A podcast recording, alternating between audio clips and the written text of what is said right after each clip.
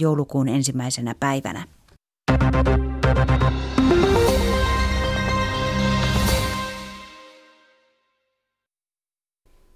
Tästä pyörähtää käyntiin, tästä pyörähtää käyntiin Radio Suomen vapaaehtoistyöilta. Tervetuloa vaan mukaan. Pari tuntia aikaa kysellä ja kertoa kokemuksistaan, jos on ollut vapaaehtoistyössä tai on miettinyt ryhtyä vapaaehtoiseksi. Kaikenlaista kertomusta ja sekin kiinnostaa, että miksi teet vapaaehtoistyötä. Onko se sellaista, mitä olet kuvitellut ja mitä kaikkea vapaaehtoistyö on tuonut elämääsi. Täällä studiossa Minna Korhonen ja Reetta Arvila ja, ja vieraat esitellään kohta, mutta ensin yhteystiedot. Joo, kyllä. Lähetykseen voi siis osallistua hyvin monenlaisin keinoin.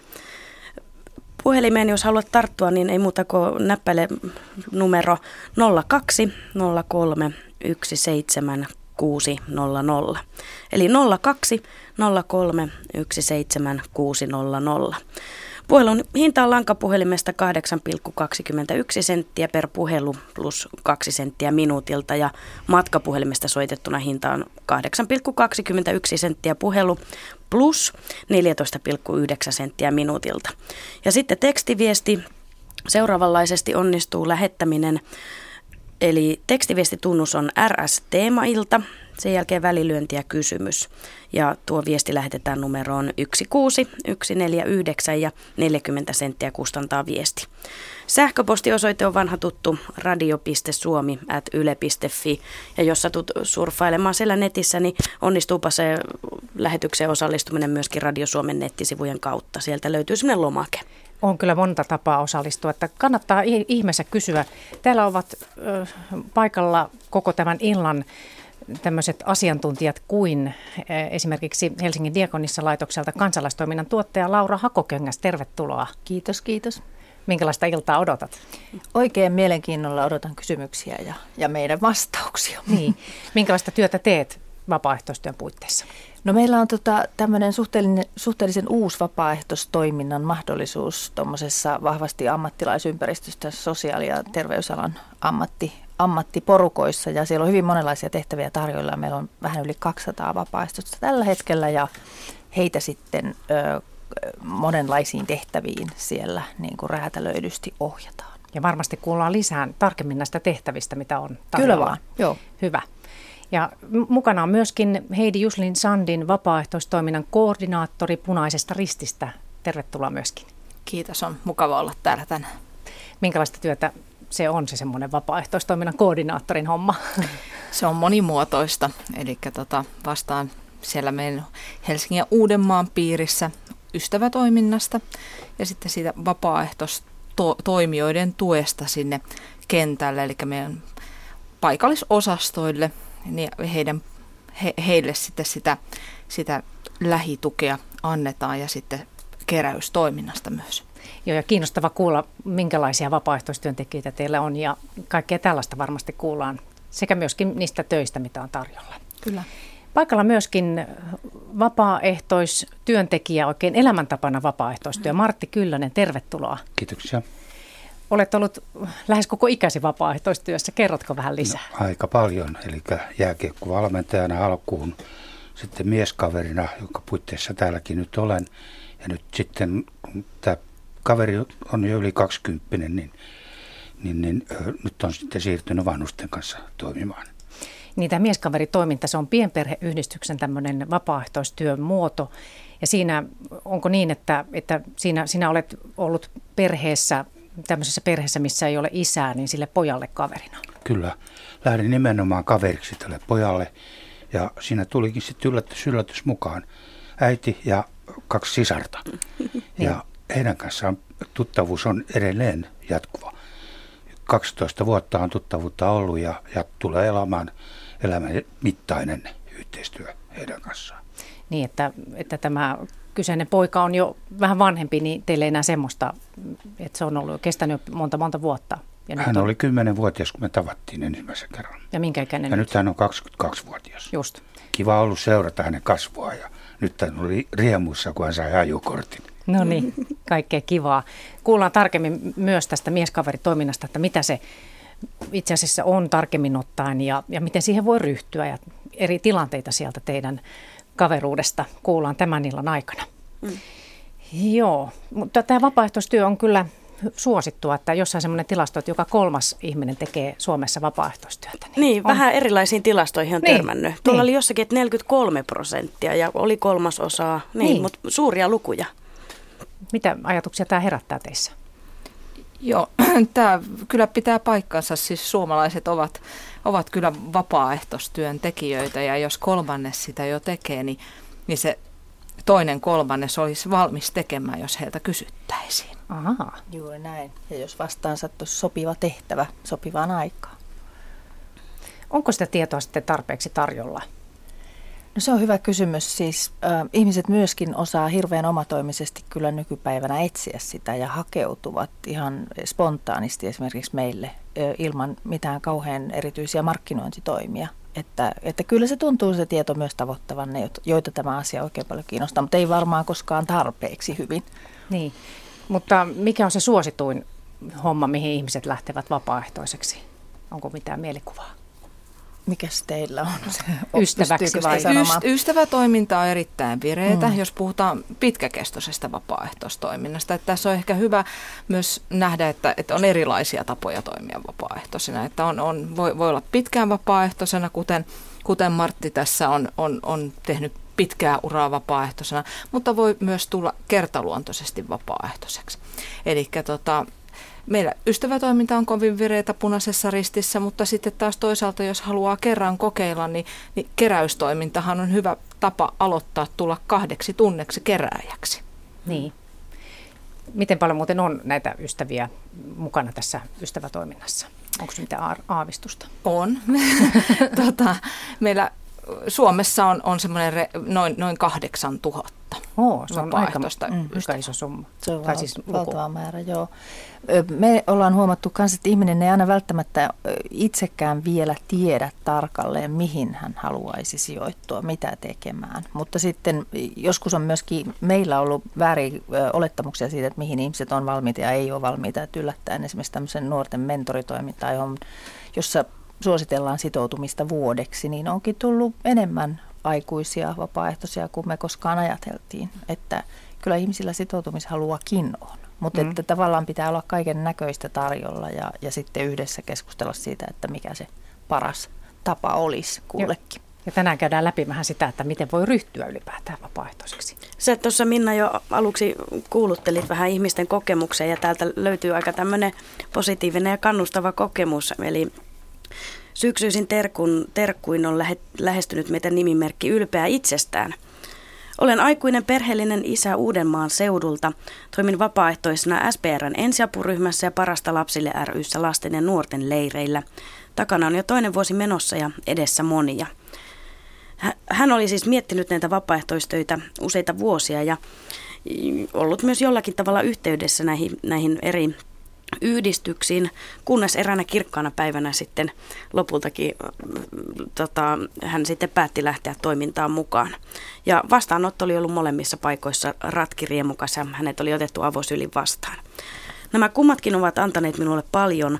Vaikea kuvailla tekstiksi, mutta jos parilla sanalla, niin yhdessäoloa ja auttamista.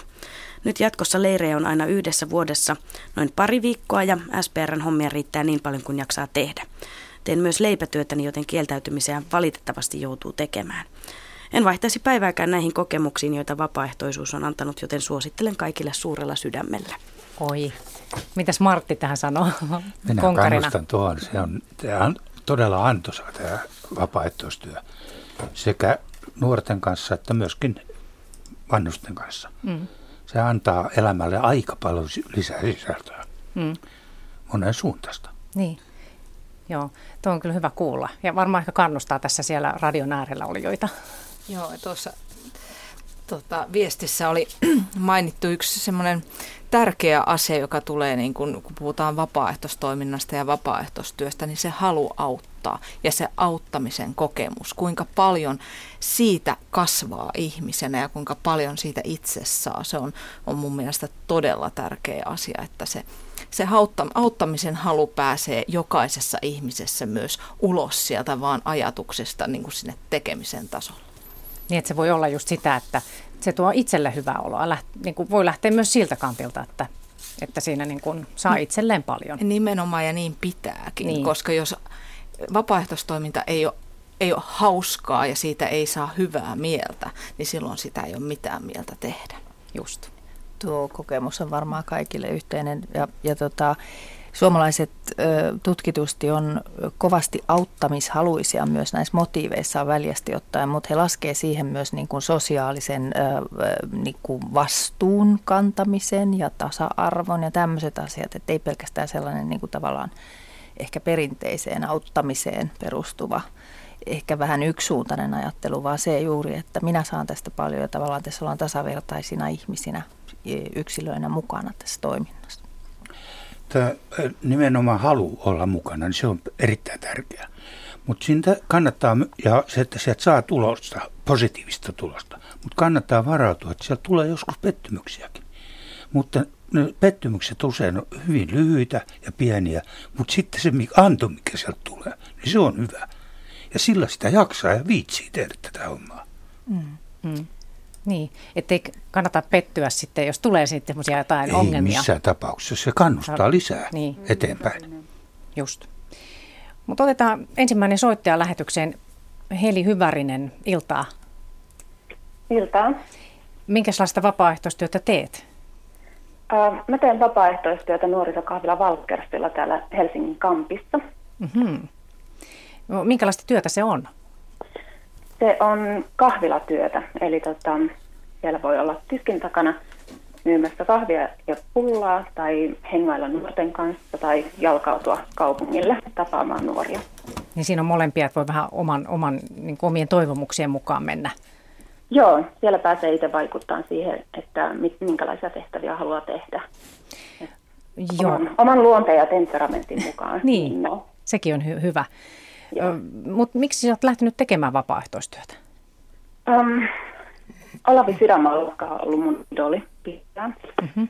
Ja hän on yksi Valtterin perustajista. Joo. Että, muutama vuosi sitten Facebookin kautta tuli ää, tieto, että Valkers etsii vapaaehtoistyöntekijöitä. Ja mulla oli elämässä semmoinen hetki, että mulla oli aikaa. Ja se lähti niin, siitä sitten? lähteä mukaan, joo. Oliko siinä jotain kurssia vai lähdit sä ihan kylmiltään sinne? No siellä oli, oli kurssi, joka järjestettiin, eli ää, mitä valmiita taitoja ei tarvinnut olla, vaan, vaan siellä päivän koulutus oli, jonka jälkeen oli sitten niitä harjoituskertoja. Eli tota, kaikki valmiudet annettiin siellä. Okei. Mitä sä voisit sanoa Heli, että miten se on tuonut sun elämään, tämä tämmöinen vapaaehtoistyö siellä Volkersissa? Um, se on tuonut uusia ihmisiä mun elämään. Ähm, paljon hyvää mieltä. Ähm, mä oon tosi ylpeä tästä mun vapaaehtoistyöstä. Ja mm, mä oon saanut yhteisön, yhteisön elämääni. Eli on semmoinen yhteisö, mihin mä tunnen kuuluvani. Onko se sitten vastannut niitä odotuksia, mitä sulla oli siihen liittyen ennen kuin lähdit hommiin? Mulla ei hirveästi ollut odotuksia, koska mä en tiennyt, että minkälaista vapaaehtoistyö on. Et mä lähdin sinne avoimen mielin. Mutta tota, se on ollut niin paljon hauskempaa kuin mä olisin ikinä osannut kuvitella. Kiva kuulla. Joo. Mut, tosiaan, Nuoret on ihania niin. ja, ja, ja tota, nämä muut vapaaehtoistyöntekijät on, on tosi mukavia kanssa mitä se on vaatinut, kun sä puhuit tuossa, että tietynlainen temperamentti ja muuta, niin mitä sun mielestä semmoinen vapaaehtoistyö vaatii? Jotain ominaisuuksia ehkä vai? No joo. Mä sanoisin, että tärkein, tärkein ominaisuus on maalaisjärki ja ehkä mm-hmm. suvaitsevaisuus. Koska siellä joutuu toimimaan kuitenkin monenlaisten ja monen ikäisten ihmisten kanssa. Mutta jos ne löytyy, niin kaikki menee hyvin. Niin, aika avoimin mielin saa olla. Joo, kyllä. Ja kannattaa olla, koska mm. avoimen mielin kun menee, niin, niin yleensä saa paljon enemmän itsekin. Niin. Kerro muuten vielä vähän, että semmoinen työvuoro, vapaaehtoistyövuoro, niin mitä se voisi pitää sisällään? Kerro jostain päivästä tai työvuorosta.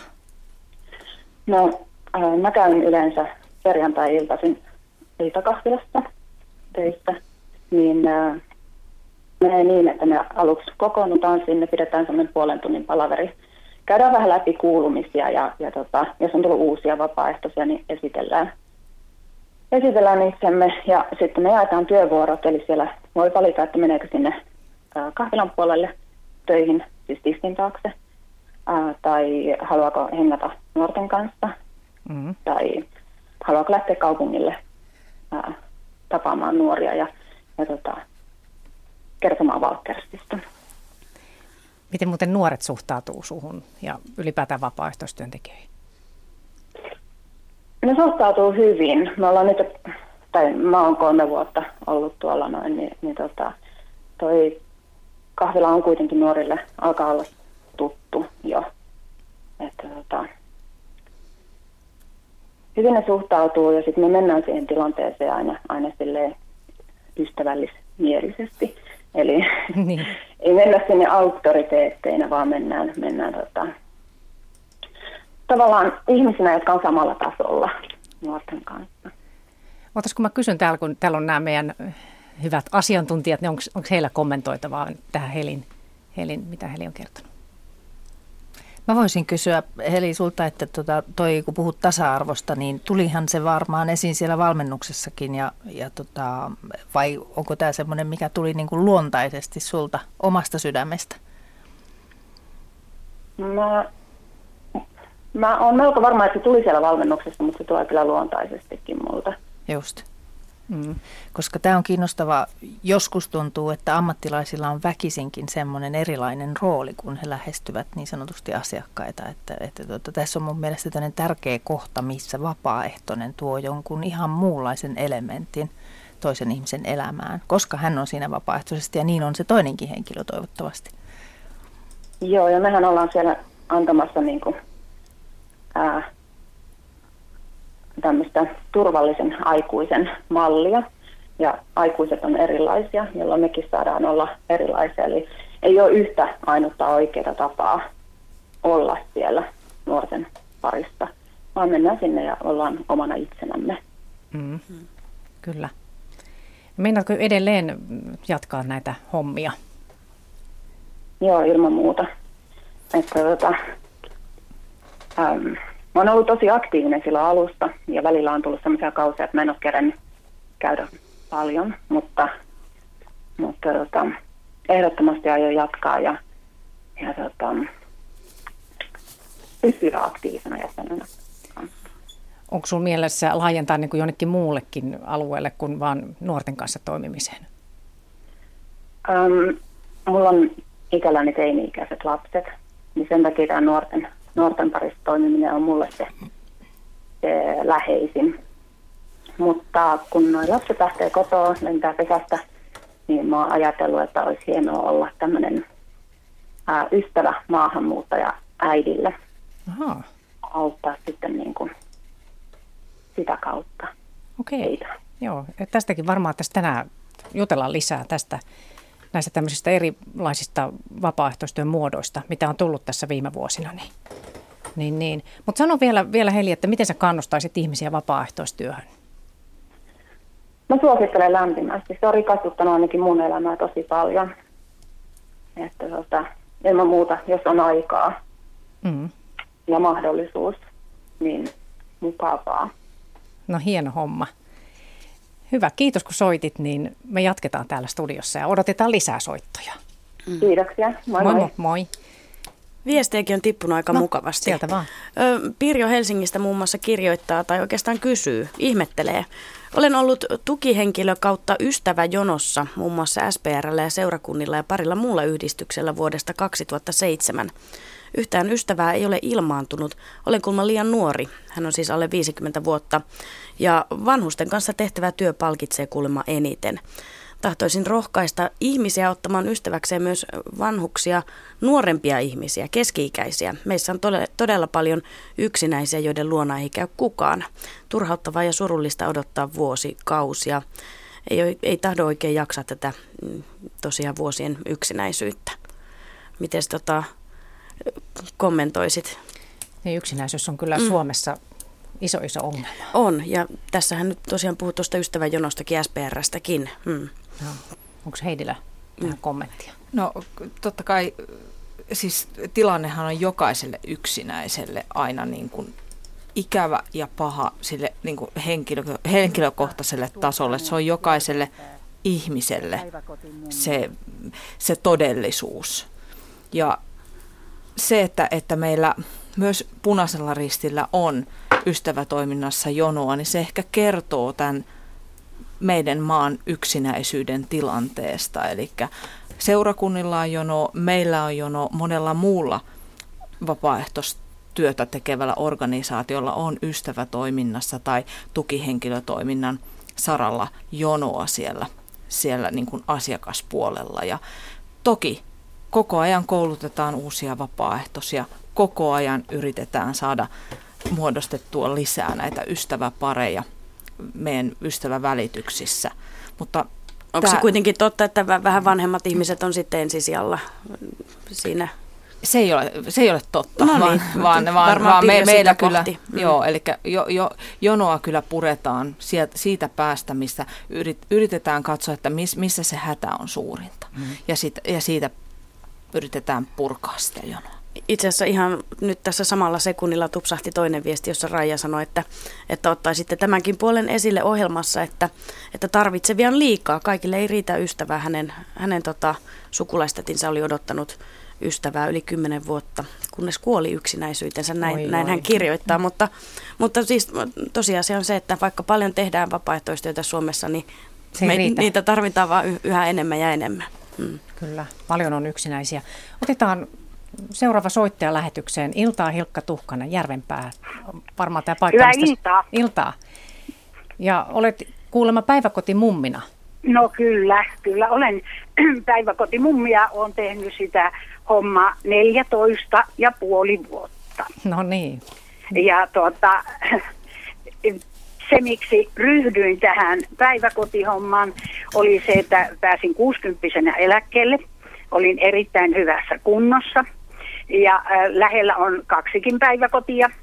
Ja siitä tuli niin kuin mieleen, että siellä varmaan tarvittaisiin yksi yli lisää, ehkä lukuapua ja pari kättä, jotka olisi auttamassa aina kun lähdetään pihamaalle pakkaseen ja tuommoista ihan pientä. Ja tuota, se on ylittänyt kyllä kaikki odotukset. No hieno kuulla kyllä. Mm. Mitäs kaikkea siellä sitten tullut tehtyä? No sitä on kyllä, siinä meni viikko, kun mä rupesin sitä selittämään. No, mutta tuota, kerro osa ainakin nyt. niin, kerro osa. No kyllä siis se, että, että ihan kun aloitinkin, niin meni hyvin varovasti huoneeseen ja ajattelin, että lapset vierastaa, kun tulee tuntematon ihminen, niin ei mennyt varmasti montaakaan hetkeä, kun ensimmäinen keksi, että haetaan kirja ja tuli Peppu Eellä syliin. Hän oli tämmöinen alle kaksivuotias. Ja, ja mä ajattelin, että voi kuinka viisas lapsi, että kun en katso silmiin, niin enpä vierasta. No niin. Ja, ja tuota, siitä se alkoi nämä lukujutut ja, ja tuota, minä pelaan palloa ja ulkona vedän niitä pulkassa talvella ja me tehdään yhdessä lumitöitä ja kehun kauheasti heidän liukumäkilaskujaan ja lauletaan yhdessä ja mä oon jumppa-ihminen, niin jumpataankin välillä ja, ja ihan kaikkea maa ja taivaan väliltä. Ja kuinka usein käyt siellä? Minä käyn kerran viikossa. Torstai on mummipäivä. Se on semmoinen sopi, sopiva rytmi. se on semmoinen sopiva rytmi, koska mulla on näitä, näitä muitakin harrasteita, niin torstaipäivä on omistettu päiväkodille ja, ja minä on aamupäivän suunnille, että minä menen siinä vaiheessa, kun lapset on aamupalalla ja sitten kun ruvetaan ruokaa, lounasastioita kilistelemään, niin siinä vaiheessa mummi karkaa aina laittamaan papalle ruokaa. Ja lapset on hirveän uteliaita, ne hyvin usein kysyy, mitä sinä laitat papalle ruokaa? Jos minä sanon, että se on siskomakkarasoppa, niin minä saisin siitä puolpihallista mukaan niitä lapsia.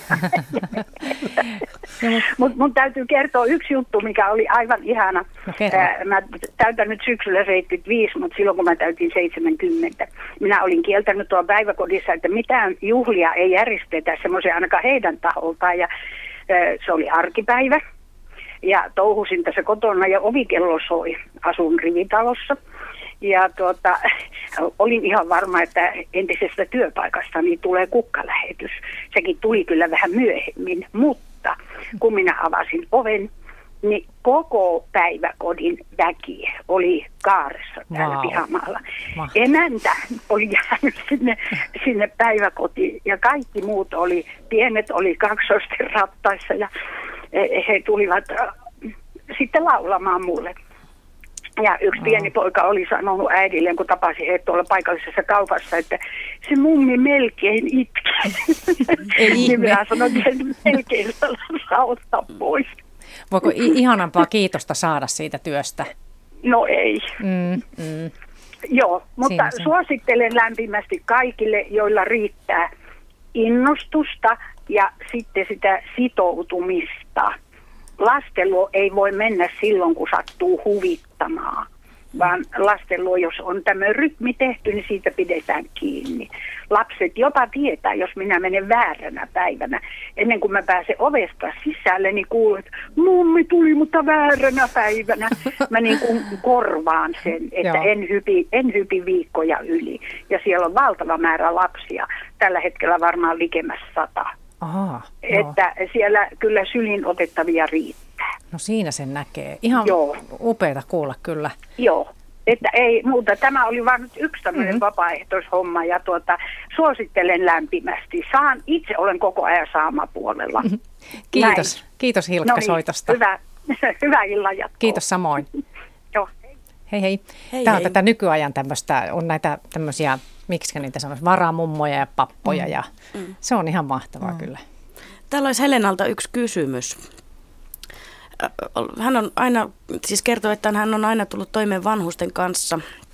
Tässä vähän kehukin vanhuksia. Heillä on kerättynä valvas, valtavasti viisautta, jota arvostan. Hauskoja muistoja on mukava kuunnella ja kipeissä asioissa toivottavasti voin olla olkapäänä. En omista lauluääntä ja peukalokin on vähän väärässä paikassa, mutta minulla on selkeä ääni, joten luen mielelläni lehtiä ja kirjoja heikkonäköisille.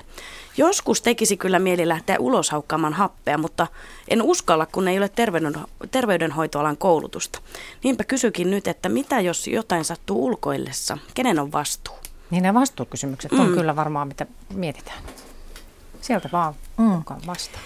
No varmaan aika monilla vapaaehtoistoiminnan tarjoajilla on väkisinkin tällaiset vakuutukset hoidettu kuntoon. Eli vapaaehtoiset voi vakuuttaa siksi ajaksi, kun he ovat mukana tässä toiminnassa. Et mä oletan, että näin varmaan valtaosa niin kuin suomalaisista yhteisöistä toimiikin tässä. Että tuota, ja sitten vaan täytyy tietysti vapaaehtoisille kertoa, mitkä on ne vakuutuksen ehdot. Että meillä esimerkiksi on sellainen vakuutus, että se ei korvaa heidän matkojaan vapaaehtoistoimintaan, mutta kaiken sen, mitä siellä sitten tapahtuu, niin niin silloin se on meidän vakuutuksen piirissä. Joo, samanlainen löytyy kaikki punaisjärjestin vapaaehtoiset ovat vakuutettuja, mutta he ovat vakuutettuja myös matkalla vapaaehtoistoimintaa ja sieltä kotiin. Elikkä. Ja mitäs Martti, sä teet kanssa töitä Ää, vapaa myöskin Tai siis tällä hetkellä vanhusten kanssa ja Vantaan kaupungin puitteissa. Ja mm. Vantaan kaupunki vakuuttaa vapaaehtoisen sekä toiminnassa että myöskin kotimatkoilla. Mm. Kerrotko Se- vielä, että minkälaista työtä se on, mitä teet vanhusten kanssa? Se on palvelutalossa seurustelua, keskustelua ja sitten mä käynyt saattamassa näitä asiakkaita joskus sairaalaan, joskus silmälääkärille ja noin poispäin. Itse en saa kuljettaa heitä omalla autolla, koska silloin vastuu siirtyisi minulle ja Vantaan kaupunki kieltää sen. Mutta he saavat taksikortin ja sillä liikutaan sitten. Eli mä oon saanut sitten vapaaehtoista taksikuljetusta aika paljon. Takas. päässyt liikkeelle. Kyllä niin. ja moneen kertaan. Hyviä puolia löytyy koko ajan lisää. Että, Kyllä, kyllä. Mutta millä mielellä sä käyt siellä, siellä tämmöisessä palvelutalossa? Että siellähän varmaan moni ehkä ei pysty liikkumaan ja muuta. Että mitä ajatuksia se herättää? Tällä hetkellä siellä asukkaista 80 prosenttia on joko rollaattorilla tai pyörätuolissa liikkuvia. Ja tämä aktiviteetti, mitä sinne saa aikaiseksi, niin se kaikki on heille kotiin päin. He antaa heille, heille iloa ja toimintaa. Toissa talvena katselin sitä, kun nämä vanhukset, niin ne pääsivät, ainoa liikunta, mitä he teki, oli huoneesta ruokasaliin ja takaisin. Tämä parhaassa tapauksessa kolme kertaa päivässä, se oli ainoa liikunta. Itse mä katselin kauhussani, että et tarraa estä sentä. Kunto menee kyllä matalaksi tuollaisessa.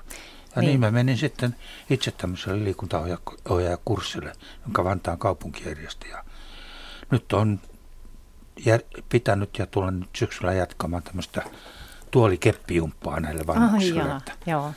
He, alku oli tahmeata, mutta kyllä nämä vanhukset tulee kyllä äskiä mielellään mukaan ja välillä kysyy, että hei, joko sä nyt lopetit? niin, että on hyvä, kun mä mietin, että ettei se käy niin kuin liian raskaaksi itsellesi, että kun näkee, että minkälaisia kohtaloita, että joku, niin. Kyllä se tuntuu raskalta, mutta siihen täytyy oppia. Mm, mm. Ja toisaalta taas kyllä näkee näiden vanhukset, kun ne pääsevät liikkeelle toimimaan, niin kyllä se ilo antaa. Mm. Mulla on ollut se ilo myöskin, että mä oon saanut hyviä ystäviä, tuttavia akiteerattua sinne mukaan. Pari pianotaiteilijaa, mm. Erään kuoron konkariporukan sinne laulamaan. Eräs tuttavat kävi laulamassa sen Eino Leenon lauluja siellä. Näitä silloin tällöin heille. Ja vaikka se on vain kerran kuukaudessa, niin sen näkee heidän riemunsa, hetkinen, täällä on jotain uutta. Mm-hmm. Niin, niin. Mutta Ihan lyhyesti vaan, taas niin, tässä. Kun tuli tässä, kun Martti sanoit, että tässä kysyit tästä vaativuudesta, niin täällä Esa Turusta, Turusta tota kommentoi, että kaikki koulutetut eivät välttämättä sitten haluakaan tukihenkilöksi, vaan kokevat asian liian vaikeaksi. Tukihenkilönä oleminen on, on hyvin antoisaa, mutta myös vaativaa. Eli varmasti niitä Joo. kokemuksia riittää, että mm-hmm. vähän tuntee itsensä osa riittämättömäksi. Tai... Että osaako ja mm. onko minusta tähän ja Mm. Mitä kaikkea se muuten vaatii teidän mielestä, että ryhtyy vapaaehtoiseksi? No tässä onkin tullut olennaisia asioita esille, esimerkiksi aikaa ja sitoutumista. Et tota, ja sitten kyllä se semmoista tiettyä heittäytymistä vaatii, että varsinkin tämmöinen tukihenkilötoiminta tai mentoritoiminta, että, että sitten ikään kuin sitoudutaan jonkun vielä aluksi tuntemattoman henkilön kanssa työskentelemään pidemmäksi aikaa, niin totta kai se vaatii uskallusta. Niin, vähän pelottavaa Kyllä, mm. mutta erityistaidoista niin mä sanoisin, että ei välttämättä mitään. Että jos, on, jos on hyvä kuuntelija ja, ja sitten esimerkiksi tietysti on niiden ammattilaisen toiminnan järjestäjien asia sitten myöskin tehdä vähän tämmöistä matchmakingia, että katsotaan, että kuka kenellekin sopii ja se varmaan liittyy sitten myös näihin jonoihin, joita saattaa kertyä sitten tämmöisessä toiminnassa, että koitetaan tehdä mahdollisimman hyvä matchi että se toimisi molemmin puolin, kun se on kuitenkin sitten vapaaehtoista molemmille osapuolille, mutta että, että kyllä siinä on myös niin kuin sitten toiminnan järjestäjillä on vastuu tukea näitä vapaaehtoisia. Joo, aivan näin. Eli tota, taval, ihan tavallisen ihmisen, taido, ihmisen taidoin voi tulla mukaan. Ja se järjestö, joka siellä on takana tai se, joka sitä toimintaa järjestää, niin heillä on velvollisuus kouluttaa ja tukea ja ohjata – tätä vapaaehtoista. Ja täytyyhän siinä olla pikkasen seikkailun halua myös mukana, eli lähteä uudelle matkalle uuden ihmisen kanssa. Ja aina, aina, ja aina voi myös muuttaa mielensä. Mm. Sekin täytyy Näyttä. uskaltaa joo, sanoa. Juu, juu huomaakin, että ei oikein sovikkaan. Mm. Yksi asia, mikä tuli tässä muun puhelussa, on tämä säännöllisyys. Se on ehdoton homma minusta, että se on, ollaan sitten mieskaverina tai vannusten kanssa – tai lätkävalmentajana, se on oltava säännöllisesti. Sieltä tulee hyvin äkkiä vasta, että miksi sä tullutkaan silloin, oot sä tommonen. Hmm. Vaan sitten menet vääränä päivänä, niin kuin mummu sanoi, että hei, mitä sä täällä nyt teet? Niin, niin se vaatii semmoista, Ehdottomasti. tulee se luottamus. Ja jos et pääset menemään, niin ilma, ilman muuta vastaus, että etukäteen sanoma, että valitaan, silloin mä, silloin mä en pääse, mulla on muuta tekemistä silloin se, se, se luotettavuus säilyy koko ajan. Hmm. Ihan lyhyesti otan tästä vielä Anja Kemppaisen kommentin Kajanista. Hän on siis lähestynyt ja melkein käytti Heidi Juslin Sandin sun kanssa samoja sanoja. Nimittäin hän sanoi, että, että kannustaa siis kaikkia lähtemään mukaan omalla kymmenen vuoden kokemuksellaan. Jokaisella meillä on oma vahvuusalueemme ja vapaaehtoistyö toteutuu tavallisen ihmisen tiedon ja taidon, joten tule mukaan ja siinä saa sitten kiitosta itselleen ja sitten myöskin, siis jokainen osapuoli hyötyy. Oma itsesi riittää enempää, että tarvitse tullaksesi mukaan vapaaehtoisten joukkoon. Ei tarvitse olla täydellinen. Niin, ja tuo oma vahvuusalue nimenomaan. Niin justiin. Mm. Sanon numero. Jatka vaan. Niin, Joo. tuli Niin, mieleen, että tässä... Katselimme toinen toisen. Joo, tässä tämä herättää paljon ajatuksia, mutta siis tämä, se on ehkä mystiikkaa tai semmoinen, jotenkin että siihen on tullut tämmöinen mystinen leima, että pitäisi olla jotain erityisiä taitoja ja vain jotkut tietyn tyyppiset ihmiset soveltuu siihen, mutta tota, mun mielestä siinä ei ole mitään mystiikkaa, mutta onnistuessaan niin tämmöisessä toiminnassa on kyllä magiaa, että siinä syntyy tämmöisiä syvästi inhimillisesti koskettavia ja palkitsevia kokemuksia molemmille osapuolille. Ja juuri se, että tota, ihmiset kokevat saavansa siitä itse todella paljon. Ja sieltä löytyy myös omia semmoisia voimavaroja, mistä tässäkin tämä äskeinen kirjoittaja puhui, että, että jokaisella on omat vahvuudet. Mä en ehkä ole tiennytkään, että mulla oli tämmöisiä. Mm. Ja tässä minusta äärettömän tärkeä on se koulutus etukäteen, jota tekin molemmat, mm. molemmat järjestöt järjestätte. Muun muassa tähän mieskaveritoimintaan, johon mä lähdin, niin mä kävin kaksi kertaa sen kurssin ennen kuin musta tuli todella mieskaveri. Täytyy myöntää, että ei minusta ollut, ollut mieskaveri, jos mä olisi käynyt sitä kurssia. Sain sieltä aika paljon, mutta sen jälkeen se antoi myöskin, niin kuin on kertonut, niin hyvin paljon tämän Tuomon kanssa elämää. Ja se on tämä pienperheyhdistyksen mieskaveritoiminta, jossa, jossa aikuinen lähtee kaveriksi jonkun perheen pojalle, tai miksei tytöllekin mm. ilmeisesti tätäkin. Valitettavasti tytöllä ei mieskaverita saa. Jaa. Siellä on valitettavasti tämä miehen ja tytön välinen suhde saattaa olla kriittinen ja sen takia Niin. sitä mieskaverita ei välitetä tietääkseni tytöillä. Joo, se on nimittäin tytöllekin yhtä tärkeä varmaan se isä. Olisi varmasti, olisi varmasti. No mutta otetaan numero tähän.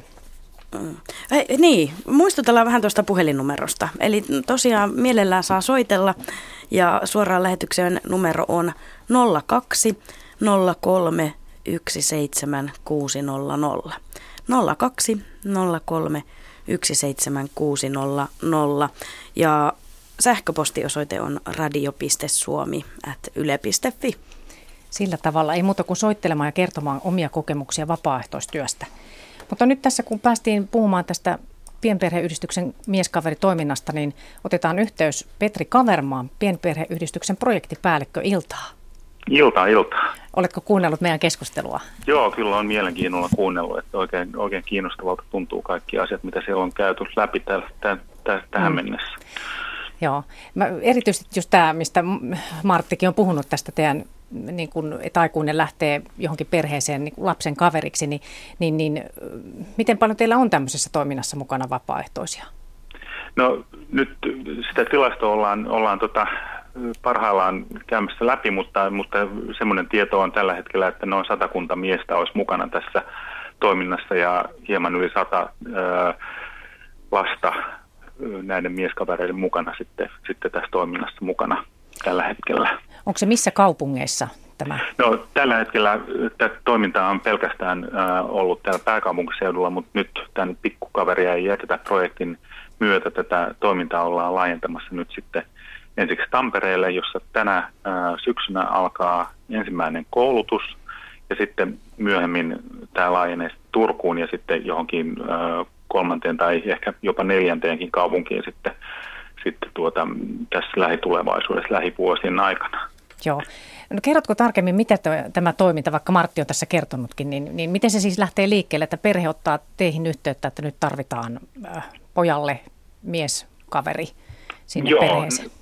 Näin, näin, näin se pääpiirteissään tapahtuu ja sitten, sitten tuota miehet, miehet sitten, siinä on usein, useimmiten miehillä aika pitkä aika, kun he harkitsevat tätä näin lähteekö toimintaan mukaan, mukaan että, että, että saattaa mennä kolmekin vuotta, että miehet tätä asiaa miettii mielessään ja sitten, sitten jostain syystä saavat sitten, syystä tai toisesta, saavat tämmöisen kimmokkeen sitten ja tulevat ja ilmoittautuvat tähän meidän kurssille ja ryhtyvät sitten, sitten tuota, käymään tätä kurssia ja sitten tämän jälkeen sitten, sitten tuota, ovat valmiita sitten ö, mieskavereiksi. Eli tässä käydään tämmöinen niin kuin yhdistämisprosessi sitten heidän kanssa läpi näiden mieskavereiden ja sitten näiden äitien ja näiden, näiden pikkukavereiden välillä.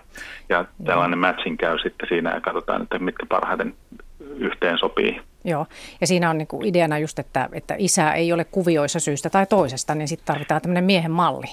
No näin juuri, että, että, että, että, että nämä on tämmöisiä äitejä, jotka, jotka ymmärtää tämän, tämän tämmöisen pikkukaverin tota, miesmallin tarpeellisuuden. Ja tässä on tosiaankin myös mukana tyttöjä, että ei ole pelkästään ole okay. koske niin kuin poikia okay, tämä, tämä tuota toiminta, että, että siinä toki on, on myöskin niin kuin tyttöjä mukana. Jep. Öö, niin, niin, täällä Martti vaat, hyvä homma. Joo, öö, joo. Mutta miten paljon sitä kysyntää on, että miten paljon no, perheet ottavat yhteyttä? Siis, siis mieskavereista on jatkuvasti huutava pula.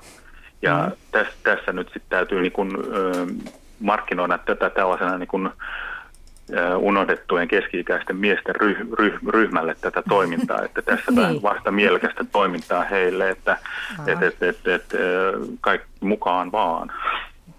Ja se kyllä vaatii vastuuta aika paljon tässä. Nyt Martilla on monen monen vuoden, vuoden kokemus, että on sitoutunut siihen, että Joo, tämä, tämä siis, kun tässä, tässä niin kuin korostuu ehdottomasti tämä kaveruus, ja siinä, siinä mielessä niin kuin tämmöinen niin kuin osaaminen ei ole siinä mielessä olennaista, mitä, mitä äsken justiin puhuitte siinä, vaan että, että, että kun siinä on keski, keskiössä kaveruus, niin siinä ehkä tulee tällainen niin kuin uskallus ja sitoutuminen ehkä, ehkä niin kuin, ö, tärkeimpänä asiana, asiana kuin tämmöinen, tota, tämmöinen tota, että, että pitäisi olla jotenkin niin kuin osaava ja taitava ja niin kuin kaiken hallitseva miesihminen, vaan että tässä, tässä oikeasti niin kuin, ö, homma opitaan sitä tekemällä. Aivan. Ja olet itse, Petri Kaverma, myöskin sen lisäksi, että olet pienperheyhdistyksen projektipäällikkö, niin sulla itselläkin on tämmöinen ystävä perhe tai tämmöinen kaveriperhe. Joo. Oliko näin? Että... Kyllä, kyllä, näin, näin juuri. On, on, on kyllä, ja tota, mä oon ollut tuossa toista vuotta nyt sitten tämän, tämän perheen kanssa tekemisissä, ja tota, on, on, on ollut hyvin niin kuin, jännittävää ja mon, monella tavalla tota, elämää niin kuin eteenpäin viemää, vievää tämä toiminta jo. perheen kanssa. Mä mietin vielä, että kun se ensimmäinen kohtaaminen sitten tälle lapselle, niin, niin miten se sulla meni tai teillä meni?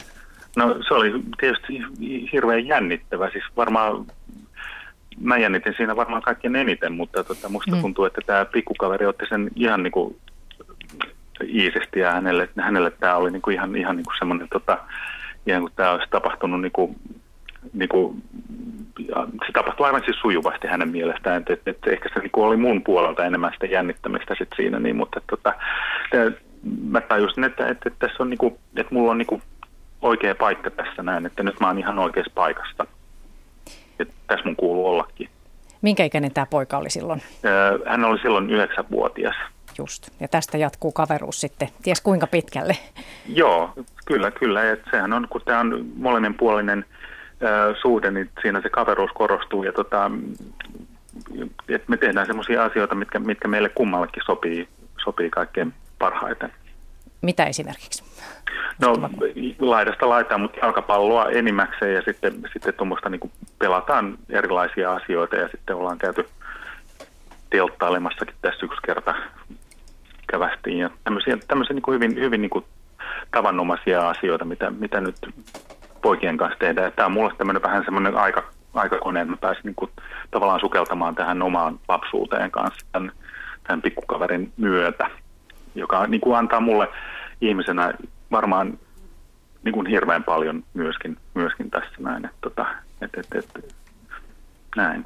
No, mutta kyllä varmaan tässä toivottavasti jotkut innostuvat sitten lähtemään tähän mukaan, tähän mieskaveritoimintaan. Ja ei muuta kuin hyvää illan jatkoa Petri Kaverma. Joo, Kiitos ja Kiitos. hyvää illanjatkoa teille myös. Kiva. Terveisiä Kaislille. Joo, kerrotaan. Näin mennään. Joo. Selvä. Ja Joo. otetaan vaikka kysymys sieltä, jos siellä vaan on näitä kyllä, viestejä. Kyllä, kyllä, viestejä on. Hyvä. Eva Dahlström Kouvolasta kirjoittaa, että luin jostain aikakausilehdestä hyvin mielenkiintoisen kertomuksen perheen äidistä, joka pitää kotipäivähoidossa lainausmerkeissä, siis kotipäivähoidossa vanhuksia. Juttua tehdessä hänen luonaan asui juuri vanha mieshenkilö, jonka omaishoitaja vaimo oli elämänsä ensimmäisellä lomalla. Tämä oli mielestäni uusi ja upea auttamismuoto. Tämä mies nautti suuresti hoitopaikastaan, sillä hän sai samalla olla osa tätä perhettä, jossa oli pieni poika ja lemmikkieläimiä. Onko tällaista vanhuksien vierailuhoitoa enemmänkin ja onko sellaisen koulutusta? Oletteko te esimerkiksi kuulleet tämän tyyppisestä vapaaehtoistyöstä? Toki ollaan siis kuultu ja, ja ka- kaikki, ka- kaikenlainen vapaa, uuden, uudenmuotoinen vapaaehtoistoimintahan on aina niin kuin vireyttää sitä olemassa olevaa. Ö, omaishoitajista kun puhutaan, niin, niin meillä Punaisella ristillä on tämmöistä omaishoitajien tukitoimintaa, joka on vapaaehtoistoimintaa, jolla mahdollistetaan sitten näille omaishoitajille – mielekästä tekemistä, joko, joko vaan, vaan tälle omaishoitajalle tai sitten yhdessä tämän hoidettavan kanssa, jolloin siellä sitten on enemmän vapaaehtoisia.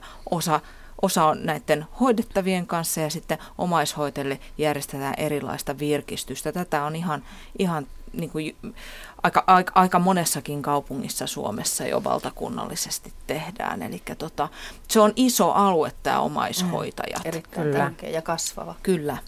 Eli tota, ne, jotka on, on, on, on siellä listoilla niin sanotusti virallisina omaishoitajina, ne on, on vain ihan pieni jäävuoren huippu kaikista, jotka de facto siis ovat omaishoitajia. Tästä tietenkin myös meillä on huoli, mm. että miten he jaksavat. Aa, kyllä, kyllä.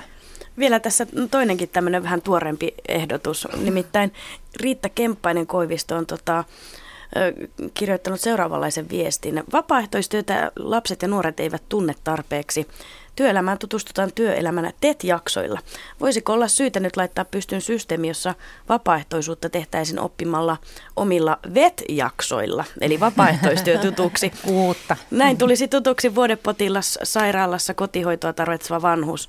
Lapsi saisi leikkikaverin. Tässä on siis hyvin monenlaisia esimerkkejä. VET-jakso. VET-jakso on aivan mahtava idea. Tota, VET-jaksoja on noilla äh, lähihoitaja-opiskelijoilla esimerkiksi tuolla Diakonia-opistolla ja siinä on, tuota, järjestämme heille mahdollisimman autenttisia paikkoja kokeilla vapaaehtoisena toimimista, jotta heistä tulee vielä parempia ammattilaisia sitten siinä omassa ammatissaan. Mutta ton vieminen peruskouluhan on aivan fantsuidea. On. Niin, Ai, tätä on kulma Rovaniemellä mietitty, ai, tässä on eri, aivan, eri tahoja. Mm. Aivan upea idea. Mä tiedän, että mm. IB-lukioissa on tämmöinen CAS-ohjelma, johon Aha. sisältyy siis tämmöinen, se S kuvaa sanaa service, joka on vapaaehtoistoiminta. Mm. Hieno homma. Jatketaan tästä vielä ihan kello, kello 20 asti, mutta tätä vapaaehtoistyöiltaa siis edelleen, mutta nyt kuunnellaan merisäätiedot.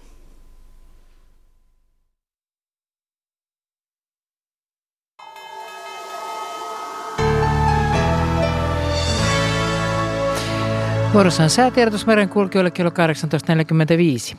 Aluksi annetaan huomautus veneilijöille. Selkämeri ja merenkurkku, etelän ja lounan välistä tuulta 13 metriä sekunnissa. Pohjois-Itämeri, Ahvenanmeri ja Saaristomeri, etelän ja lounan välistä tuulta 11 metriä sekunnissa. Ja Perämeri, etelän ja kaakon välistä tuulta 11 metriä sekunnissa. Norjan länsipuolella oleva matalapaine liikkuu vähän itään. Odotettavissa huomisiltaan asti Suomenlähti, etelän puolesta tuulta 5 5-9 metriä sekunnissa. Iltapäivällä länteen kääntyvää tuulta, aamusta alkaen sade- tai ukkoskuuroja. Pohjois-Itämeri, Ahvenanmeri ja Saaristomeri, etelän ja lounaan välistä tuulta 7-11 metriä sekunnissa. Aamulla tuuli kääntyy lännen puolelle ja heikkenee vähän. Aamulla sadetta, paikoin ukkosta.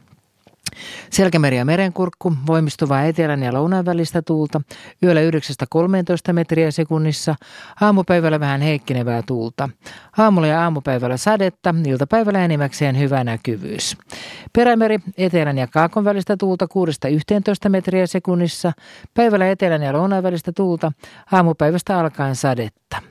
Ja Saimaa, eteläpuolesta tuulta 4-8 metriä sekunnissa, enimmäkseen hyvä näkyvyys, huomenna myöhemmin iltapäivällä sadetta, paikoin ukkosta. Ja odotettavissa keskiviikkoillasta torstai-iltaan Suomenlahti, Pohjois-Itämeri, Ahvenanmeri ja Saaristomeri, lounaan puolesta tuulta enimmäkseen alle 10 metriä sekunnissa. Pohjanlahti, lounaan puolesta tuulta alle 14 metriä sekunnissa. Sitten saat rannikkoasemilla tänään kello 18. Haapasaari 16 astetta, etelästä tuulee 6 metriä sekunnissa selkeää, näkyvyyttä 24 kilometriä. Kotkaranki 16, Kaakko 4. Orengrund 16, Etelä Kaakko 7. Emäsalo 17, Etelä Kaakko 6. Kalbodagrund 18, Etelä-Lounas 7. Eestiluoto lounaasta tuulee 4 metriä sekunnissa. Harmaja 17, lounas 6, selkeä näkyvyyttä 23 kilometriä. Mäkiluoto 17, lounas 8, Bogasär 17, länsilounas 9, selkeää 18. Jussarö 16, lounas 9, selkeää 13. Hanko Tuliniemi 16, lounas 9. Russarö 17, lounas 10. Veenö 17, etelä-lounas 7. Uuttö 17, etelä-lounas 8, selkeää näkyvyyttä 23 kilometriä. Puuksär 16, etelä-lounas 10. Ristna 18, etelä-lounas 2, selkeää 12. Gotska Sandön 19, etelä 6, näkyvyyttä 2 kilometriä. Rajakari 17, Etelä-Lounas 8. Fagerholm 17, Etelä-Lounas 7. Kumlinge 17, Etelä 5, Selkeä 29. Nyham 15, Etelä-Lounas 11, Selkeä 28. Märket 16, Etelä-Kaakko 10. Isokari 17, Etelä 9, Utua näkyvyyttä 5. Kylmäpihlejä 17, Etelä 10, 18. Tahkoluoto 7, anteeksi 15, etelä 7, Utua näkyvyyttä 9 kilometriä. Kristinan kaupunki Karhusaari 15, etelä 8. Bredskääret 14, etelä 5. Strömmingsboden 13, etelä 8. Palassaaret 13, etelä 6, Kallan 16, etelä 7, Tankkar 16, etelä 5, Pilvistä näkyvyyttä 19, Ulkokalla 14, etelä 8, Nahkeinen 14, etelä 9, Raahe 15, etelä 6, näkyvyyttä 8 kilometriä, Oulu Vihreäsaari 15, 3, näkyvyyttä 27, Marjaniemi 14, etelä 6, heikkoa vesisadetta 6, ja Kemi 1 13, eteläkaakko 6 ja ajos 14 astetta, kaakkoistuulta 7 metriä sekunnissa pilvistä ja näkyvyyttä 13 kilometriä. Meriveden korkeudet tänään kello 17. Kemi plus 30 senttimetriä, Oulu plus 28, Raahe niin ikään 28, Pietarsaari 32, Vaasa 29, niin ikään Kaskinen, Mäntyluoto 25, Rauma 26 ja myös Turku, Föglö 21, Hanko 19 ja myös Helsinki, Hamina 21 senttimetriä. Ja aallokon korkeus tänään kello 16 oli pohjoisella Itämerellä yksi metri. Siinä olivat merisäätiedot. Ja sitten jatkuu vielä viitisen minuuttia vapaa-ehtoistyöiltamme. Näin on. Täällä jatketaan uutisiin asti ja sitten sen jälkeen taas sitten aina kello 20 asti voi kertoa niitä kokemuksia ja nimenomaan vapaaehtoistöistä tai että miksi ei ehkä ole lähtenyt vapaaehtoistyöhön, vaikka olisi halunnut. No mutta otetaan viestejä ainakin. Kyllä, Jaana Lappeenrannasta kirjoitti tämä vähän pitempi tarina, mutta tämä nyt luetaan nimittäin. Mulla melkein tuli tippa linssiin, kun mä tämän, tämän tota, luin. Tämä on hienosti kirjoitettu. Tuolla 90-luvun alussa, kun lama runteli Suomea ja työttömyysluvut sen kuin vain kasvoivat yritykseen mennessä konkurssiin, itsekin menetin silloisen työpaikkani matkailualalta ja jouduin kotiin kesken parhaan työiän. Viikon verran kärvistellessäni soitin kaupungin vanhuspalvelun ja kyselin, josko sieltä löytyisi minulle vanhus, jonka luona voisin käydä tervehtivässä häntä ja jopa ulkoilla ja niin edelleen. Sain hetken hiljaisuuden jälkeen kysymyksen, kuinka monta osoitetta haluat. Aloitin kyllä sitten yhden rouvan luona, joka oli ollut sisätiloissa omassa kotonaan pankina ilman ulkopuolista maailmaa pari vuotta. Järkytyin, kun kuulin tästä ja mennessäni ensimmäistä kertaa hänen luokseen. Jännitin kovasti, mutta nähdessäni, kuinka minua oli odotettu. Jännitys katosi ja tilalle tuli tekemisen halu ja auttamisen halu pyyteettömästi. Tunsin kuin minulle olisi levitetty punainen matto, jolla kävelin sisään hänen elämäänsä. Ja Jaana jatkaa, että et hänen ensimmäinen toiveensa oli mennä pelaamaan hetkeksi raha-automaattipeliä ja sen jälkeen leivoskahville kaafilaan.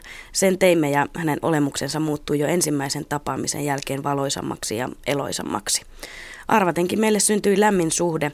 Kävimme teatterissa ja ostelimme joululahjat ja kirjoitin joulukortit ympäri maailmaa ja ulkoilimme ja minusta tuli hänelle henkireikä muuhun maailmaan. Ja tässä myös Jaana sitten kertoo lopussa, että Tämä kokemus johti hänet sitten aivan uusille urille, valmistui sosiaali- ja terveysalalta. Myöhemmin pääsi siis opiskelemaan ja kiitettävät paperit sai sittemmin. Ja tällä vapaaehtoistyökokemuksella oli ollut hänelle erittäin suuri merkitys näihin hänen elämänsä myöhempiin vaiheisiin. Eli aito välittäminen toisesta ja halu tehdä hyvää toiselle on mielestäni vapaaehtoistyön sielu ja siemen. Upea Siinä viesti. Se Upea viesti. mitä, mitä tuohon voi sanoa enää? niin. Siinä oli aika tyhjentävästi. Hieno tarina. Mm. Oli. Ja otetaanko vielä viestiä jos, tähän väliin jos sitten? olisi semmoisia, mitä vielä ehtii tähän väliin. Otetaan kysymys. Mm-hmm. Varmistetaanko rikostausta jokaiselta vapaaehtoiselta, esimerkiksi vaikka lapsiperheen tukihenkilöltä? Mielestäni kaikilta pitää varmistaa mitäs, niin, ei varmasti mm. var, varmisteta, mutta mitä mieltä olette tästä, tästä asettelusta, että pitäisikö niin tehdä?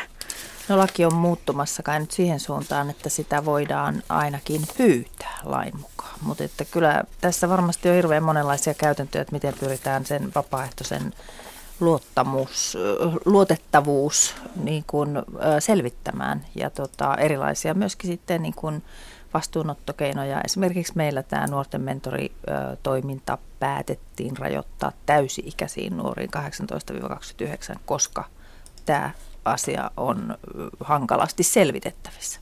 Tietenkin myöskään rikosrekisterin tarkistaminen ei ratkaise kaikkia asioita eikä välttämättä kerro kaikkea sitten. Juuri näin, eli tässä laki on ollut ollut järjestöille ja, ja muille tahoille ongelmallinen, koska meillä on ollut oikeutta tarkistaa mm. rikosrekisteriä. Ja, ja tosiaan niin kun, totta kai jos tehdään lasten kanssa töitä ja näin, niin, niin, niin tämä on erittäin tärkeä asia ja mun mielestä on hyvä, että laki muuttuu.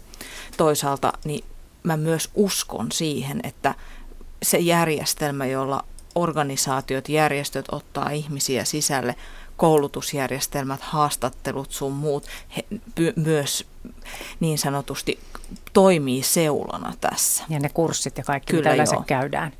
Joo, tämä, tämä varmaan muuten miel, mielessä monella pyörii tämä, että, että voiko kuka tahansa vaan ryhtyä ja just näitä tämmöisiä, että mitä kaikkea sitten vaaditaan, taustan, tiedot ja muut. Joo. E, nopeasti lisäisin sen vaan, että myöskin me kaikki osapuolia, sekä vapaaehtoisia että, että tota, niitä ihmisiä, joiden kanssa he tekevät töitä, niin ä, ollaan kehotettu ottamaan yhteyttä niin kuin tähän vapaaehtoistoiminnan koordinaattoriin, jos tulee vähänkin epämukava olo. Vaikka ei pystyisi vielä artikuloimaan, mikä se on se epämukavuus ja kummallinen fiilis, mutta että jos syntyy kummallista kiintymyssuhdetta tai muuta, niin... Mm, kaikkea voi sitten voi kertoa ja mm. kysyä. Vapaaehtoisilta, vapaaehtoistyöilta jatkuu kello 20 asti, mutta tässä vaiheessa kuunnellaan uutisia.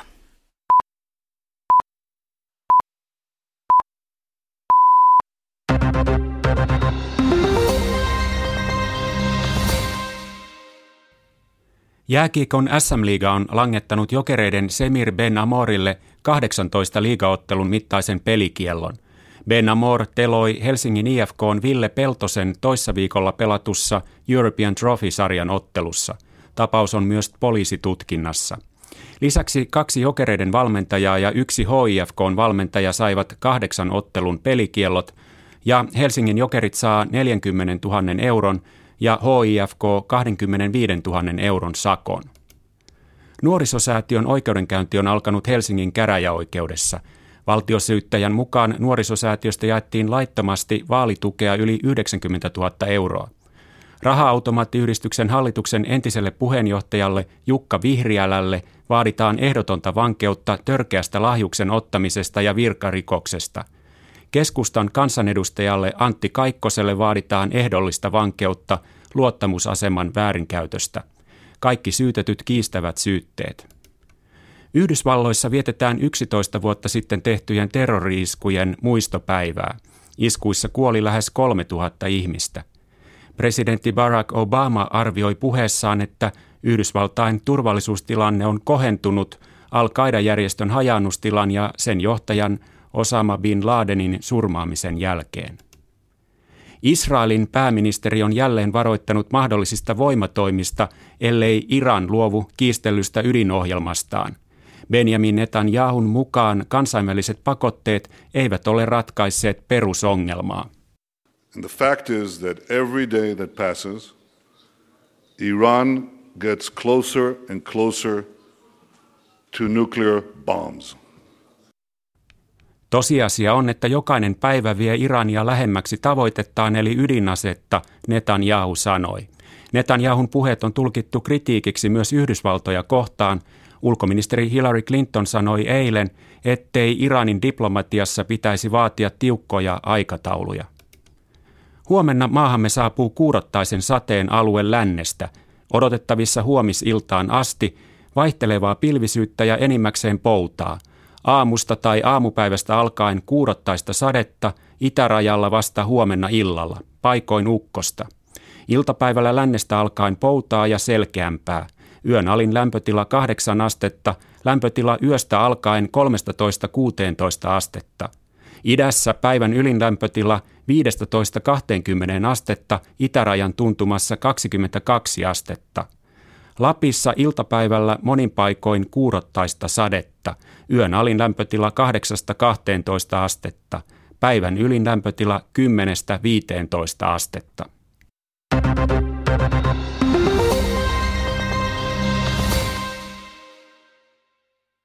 Vuoroon Urheiluradio ja Maija Kautto.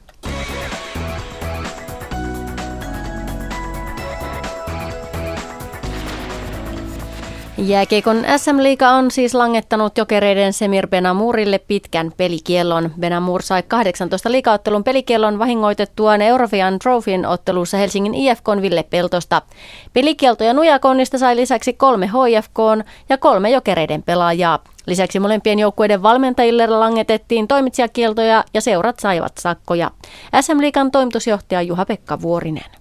Kyseessä on SM Liigan historian kovimmat rangaistukset ja nimenomaan asia pitää katsoa kokonaisuutena, koska vastuullisia näihin asioihin on aina useampia kuin yksi. Ja tässä tapauksessa, kun, kun siellä oli monta kärhämää, niin, niin sitten kurinpitoryhmä katsoi, että myöskin nämä vastuut tulee jakaa tällä tavalla kurinpidollisesti.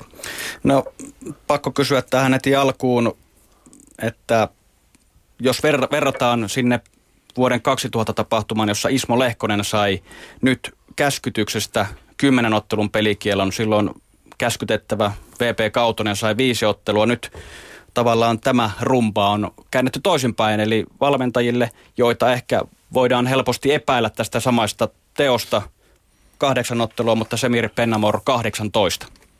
Joo, tietysti pelaaja on viime kädessä aina vastuusta tekemisistään ja, ja siinä mielessä tietysti tässä tapauksessa rangaistus on kova. Valmentajien osalta niin tämä näyttökysymys näissä käskytysasioissa on aina se, se hankala asia ja siihen varmasti jos muita todisteita myöhemmin tulee, niin tähän asiaan luonnollisesti SM Liiga voi aina palata. Tapaus on myös poliisitutkinnassa. Haastattelijana oli Riku Salminen. SM Liikakaudesta keskustellaan parhaillaan Yle Puheen jääkiekkoillassa. Suomen jalkapallomaajoukkue kohtaa tänään vieraskentällä Tsekiin. MM-karsinnan avauspelissä Ranskaa vastaan Suomi koki tappion, vaikka joukkueella oli omat maalipaikkansa. Tsekin MM-kisaurakka MM-karsintaurakka alkoi sitä vastoin lauantaina tasapelillä Tanskaa vastaan. Ottelu on juuri alkanut ja on tilanteessa 0-0. Paikkaansa jo EM-kisoihin lunastanut Suomen miesten koripallomaajoukkue pelaa tänään viimeisen karsintaottelunsa. Vastaan kotikentälle asettuu Sveitsi. Voitolla Suomi helpottaisi urakkaansa EM-kisoissa, sillä voitto nostaisi sen koripallo- äh, helpompaan karsintaryhmään. Myös tuo koripallomiesten ottelu on juuri alkanut ja on tilanteessa 0-5. Ja urheilua jälleen tunnin kuluttua.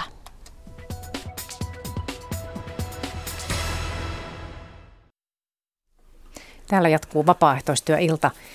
Edelleen sama por- porukka täällä lähes ympyrän muotoisen pöydän ääressä.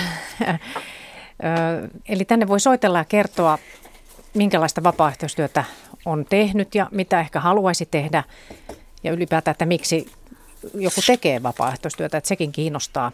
Ja joku on ehkä harkinnut vapaaehtoistyötä, mutta ei ole saanut vielä sitä aikaiseksi, että mikä mättää, että mikä arveluttaa. Näitä mm. voi kaikkia kysyä täältä, että täältä tulee nämä numerot ja muut. Niin, täältä ne tulevat. Ajattelin vielä, että, että siis Minna Korhonen ja Retta Arvila tässä toimittajina. Mm. Ja, ja tota, niin, no siihen numeroon siis. Tässä tota, vähän pätkii. Suoran lähetyksen puhelinnumero on 02 03 17600. Eli 02 03 17600. Ja tekstiviestiä voi myös laittaa tulemaan. Tekstiviestitunnus on RS Teemailta, välilyönti ja sitten kysymys tai kommentti. Ja lähetä viestinumeroon 16149, hintaa viestillä on 40 senttiä. Sähköpostiosoite on radio.suomi.yle.fi. Niin, täällä on edelleen asiantuntijoina Laura Hakoköngäs Helsingin diakonissa laitoksesta, kansalaistoiminnan tuottaja ja myöskin Heidi Juslin Sandin punaisen ristin vapaaehtoistoiminnan koordinaattori paikalla edelleen ja, ja myös tämmöinen elämäntapa vapaaehtoistyöntekijä Martti Kyllönen. Että soitelkaa, kyselkää, mitä ihmettä vaan nyt mieleen tulee näihin vapaaehtoistyöhön liittyen. Mutta vapaaehtoistyöllä on aika iso merkitys, että mitä mieltä olette tästä. Nyt on hirveän moni ihminen haluaa tehdä vapaaehtoistyötä. Mikä se merkitys teidän mielestä on? No kyllä se todella iso, iso merkitys on. Ja esimerkiksi tuossa sosiaali- ja terveysalan ympäristössä, missä, missä me tuolla diakonissa laitoksella toimitaan, niin, niin kyllä vapaaehtoisella voi olla joku aivan toisenlainen rooli, rooli tuota toisen ihmisen elämässä kuin ammattilaisella. Mutta sitten näiden kaiken, tämän kaiken yhteensovittaminen sillä lailla, että se tuottaa tämmöistä yhteisöllistä, lisäarvo on kauhea sana, mutta siis äm, tämmöistä niin kuin yhteistä hyvää, niin niin siinä on varmasti meillä vielä harkkaamista aika paljon, niin kuin monella muullakin. Mm-hmm. Joo, ja vapaaehtoistyön merkitys ö, on, se, se yleensä näkyy siinä yksittäisen ihmisen elämässä, johon se, jos, jos se vapaaehtoistyö siis kohdistuu to, toiseen ihmiseen, niin, niin, niin, niin se merkitys näkyy siellä sen tämän ihmisen elämässä. Meille tehtiin ystävätoiminnasta pro gradu työ ja, ja siinä haastateltiin siis me, me, meidän ystävätoiminnan asiakkaita ja, ja tuli, tuli ihan selkeästi esille se, että miten, miten merkityksellistä sen vanhuksen arjessa oli se, että punaisen ristin ystävä tuli käymään, kuinka se valotti sitä elämää ja kuinka, kuinka oli taas mukava viettää sitä viikkoa, kun, kun oli jo käynyt ystävä tai sitten odottaa sitä ystävää tiesi, tiesi että, että kyllä se, se punaisen ristin ystävä sieltä tulee ja juodaan yhdessä kahvia tai lähdetään kävelylle, luetaan päivänlehti, vaihdetaan kuulumisia tai istutetaan kukkia. Kyllä vapaaehtoisillekin sillä on aika paljon merkitystä. Mm-hmm. Sitten tulee säännöllisyyttä siihen teht- hommaan, elämään – sitten hirvittävän paljon uusia tuttavuuksia, elämyksiä. Tässä on mulla yksi uusi elämys, olla täällä radiossa esimerkiksi. Mutta myöskin aika paljon kivoja kokemuksia näiden ihmisten kanssa. Kuinka paljon, montakin hauskaa kokemusta meillä on tämän Tuomon kanssa ollut tuolla. Esimerkki, esimerkkinä oli eräs pienperheyhdistyksen järjestämä kävelyretkä pimeässä metsässä. Mä ostin kyllä mukaan meille molemmille taskulamput. Ja sitten lähdettiin sinne määrätty leiripaikkaan ensin ja sitten sovittiin, että lähdetään kiertämään tämä lampi ympäri ja fikkarit sammutetaan. Mm-hmm. Ja olisi kuulas ilva. No kuin ollaan, niin Tuomokin sai tämän fikkarinsa, mutta hän vilkutteli sitä koko ajan. Mä sanoin, että ei käy. Ja otin säännöltä pois ja poika tuhisi ja puisi ja no viitti sanoa mitä kaikkea hän sanoi, mutta mentiin sitten perille, käännyttiin takaisinpäin. Hän katteli sitä Paus, kun noin vilkuttaa tuolla lamppuja. Täällä on niin hieno ilma katsella tätä metsää tämmöisessä valaistuksessa. Hmm. Ai, että se tuntui kivalta. Mä sain, olin äidin kanssa tosin sopinut etukäteen, että mitä sää, mitkä säännöt on. Eli silloin kun hän on tuomaan mun kanssa, hän toimii mun säännöillä. Hänellä ei ollut oikeutta sanoa, että juu, mutta mä äidin kanssa saan tehdä sitä ja sitä. Mm. Mm. Mutta tämmöisiä kivoja kokemuksia tulee. Mm. Eli tämä merkitys myös tekijälle on erittäin suuri. Siksi mä en jaksanut tätä. Mm. Kyllä mä komppaan sen, mitä on keskustellut meidän vapaaehtoisten kanssa, jotka on siis valtaosin, yli puolet heistä on yli 60-vuotiaita, mutta siellä on myös paljon nuoria ihmisiä ja sitten ne on kyllä hirveän jotenkin samankaltaisia ne, ne kuvaukset. Toki ihmisillä on omat henkilökohtaiset syyt ja motiivit, mutta että moni sanoo, että tämä on muuttanut mun elämän jollakin tavalla ja puhuu esimerkiksi siitä, että on semmoisen ihmisryhmän tai ihmisen kanssa tekemistä, jota ei muuten arjessa kohtaisi. Esimerkiksi pienet lapset tai nuori, syrjäytymisvaarassa oleva nuori maahanmuuttaja. Niin tuota, se on semmoinen tervehdyttävä kokemus molemmille osapuolille parhaimmillaan. Hienoa kuulla. Otetaan seuraava soittaja Tiina Hyvinkäältä. Tervetuloa vaan mukaan vapaaehtoistyöiltaan. No kiitos. Mitä ajattelit kysyä tai kertoa? No ajattelin lähinnä kertoa siitä, että mä olen itse toista kymmentä vuotta ollut paikallisessa Lions-klubissa töissä, mm-hmm. tai töissä ja töissä, harrastustoimintaahan se on. Ja se on antanut elämään ihan uuden ulottuvuuden, ihan niin kuin tässä edellä puhuttiin siitä, että on paljon tullut semmoisia tuttavuuksia, mitä ei olisi muuten tullutkaan. Ja paljon tullut semmoista näkökulmaa. Mä oon itse yrittäjä ja töissäni tosi tiiviisti kiinni, niin on tullut semmoisia kontakteja sekä tämän klubilaisten että sitten näiden autettavien eh, taholta, että tämä on ollut tosi valaiseva kokemus kaikella tavalla. Ja tämä on antanut tosi paljon semmoista uutta sisältöä elämään, mitä ei olisi muuten varmasti missään kohtaa saanut kokea. Kerrotko vielä vähän tarkemmin, minkälaista auttamistyötä? No me ollaan tehty aikaisemmin, tämä on tämmöinen Lions Club, jossa kaikki jäsenet on naisia. Ja meillä on meidän kohderyhmät on lapset ja vanhukset. Ja vanhusten kohdalla se on tarkoittanut sitä, että me ollaan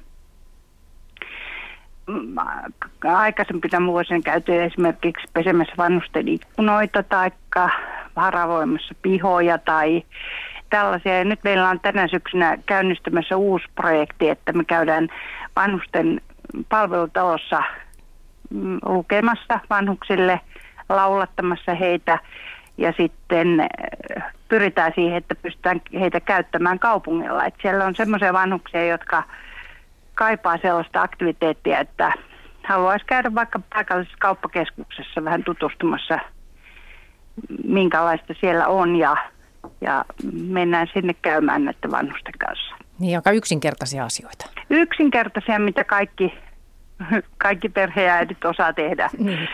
ja tekee joka tapauksessa. Niin. Mm. Oliko jotain semmoista, mikä arvelutti, läht, että, että ennen kuin lähdit tämmöiseen hommaan, että, että uskaltaako sitä tai, tai jotain? Mikä... No kyllähän siinä semmoinen määrätynlainen kynnys on mennä esimerkiksi jonkun toisen ihmisen kotiin. Se on hyvin henkilökohtainen kohtaaminen, että mennään pesemään jonkun ikkunat, mutta sitten kun se määrätty kynnys on ylitetty, niin se on meille tekijöille ja sitten näille vastaanottajille niin on ollut tosi mukavia hetkiä. Että nämä vanhukset ovat ottaneet meidät tosi ilahtuneesti vastaan ja siellä on monasti ollut meille sitten tarjolla jopa ihan täydellinen kahviserviisi, että kun nyt kerta naisia tulee käymään, niin on ollut ihan uskomattoman hienoja hetkiä. Mm.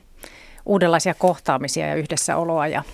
Kyllä, ja ihan uusia kontakteja, että jos vain joku kokee sellaisen niin kuin tärkeäksi itselleen, niin ottaa rohkeasti, rohkeasti yhteyttä sitten näihin esimerkiksi Lionseihin, että me mm. tehdään tosi paljon semmoista, se on pelkästään palvelujärjestö ja halutaan tehdä semmoista hyvää, hyvää työtä ja, ja käsiä ja tekijöitä tarvitaan. Onko täällä kysyttävää näillä asiantuntijoilla täällä studiossa? No ei, siis mä nostan vaan hattua joka ikiselle, joka tekee tällaista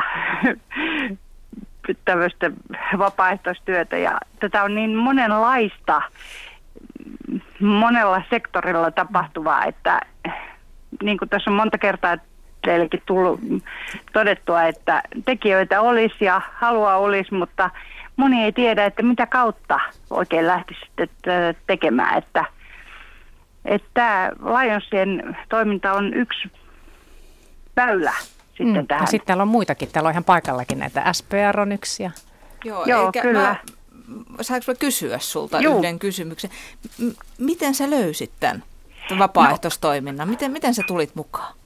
No mä tulin mukaan sillä lailla, että mun ystäväni oli ollut Lionsseista ja hän oli sitten kuulemma tarkkailu mua jonkun aikaa, että olisiko tuo nyt sellainen ihminen, joka, jolta riittäisi ruutia tämmöiseenkin. Ja, ja sitten hän kysyi, että voinko, olisinko halukas lähtemään mukaan ja minä vastasin, että kyllä, siihen aikaan lapset oli jo vähän kasvanut isommaksi ja, ja sitten tota, koin, että tarvitsin jotakin uutta harrastusta ja tämä, tämä osui siihen elämäntilanteeseen ihan kohdalleen. Että meidän tehdään tietenkin Lionsessa paljon muutakin kuin ihan tämmöistä suoraa toimintaa näihin vanhuksiin, että varoja, varoja kerätään kaikenlaisilla tapahtumilla ja konserteilla ja muilla ja, ja sitten mm, hankitaan jotakin ihan tämmöistä tarviketta näille vanhuksille, mitä he sitten siellä esimerkiksi jossain laitoksessa tarvitsee, joita ei niin kuin yhteiskunnan taholta niin välttämättä ole ollut mahdollista hankkia.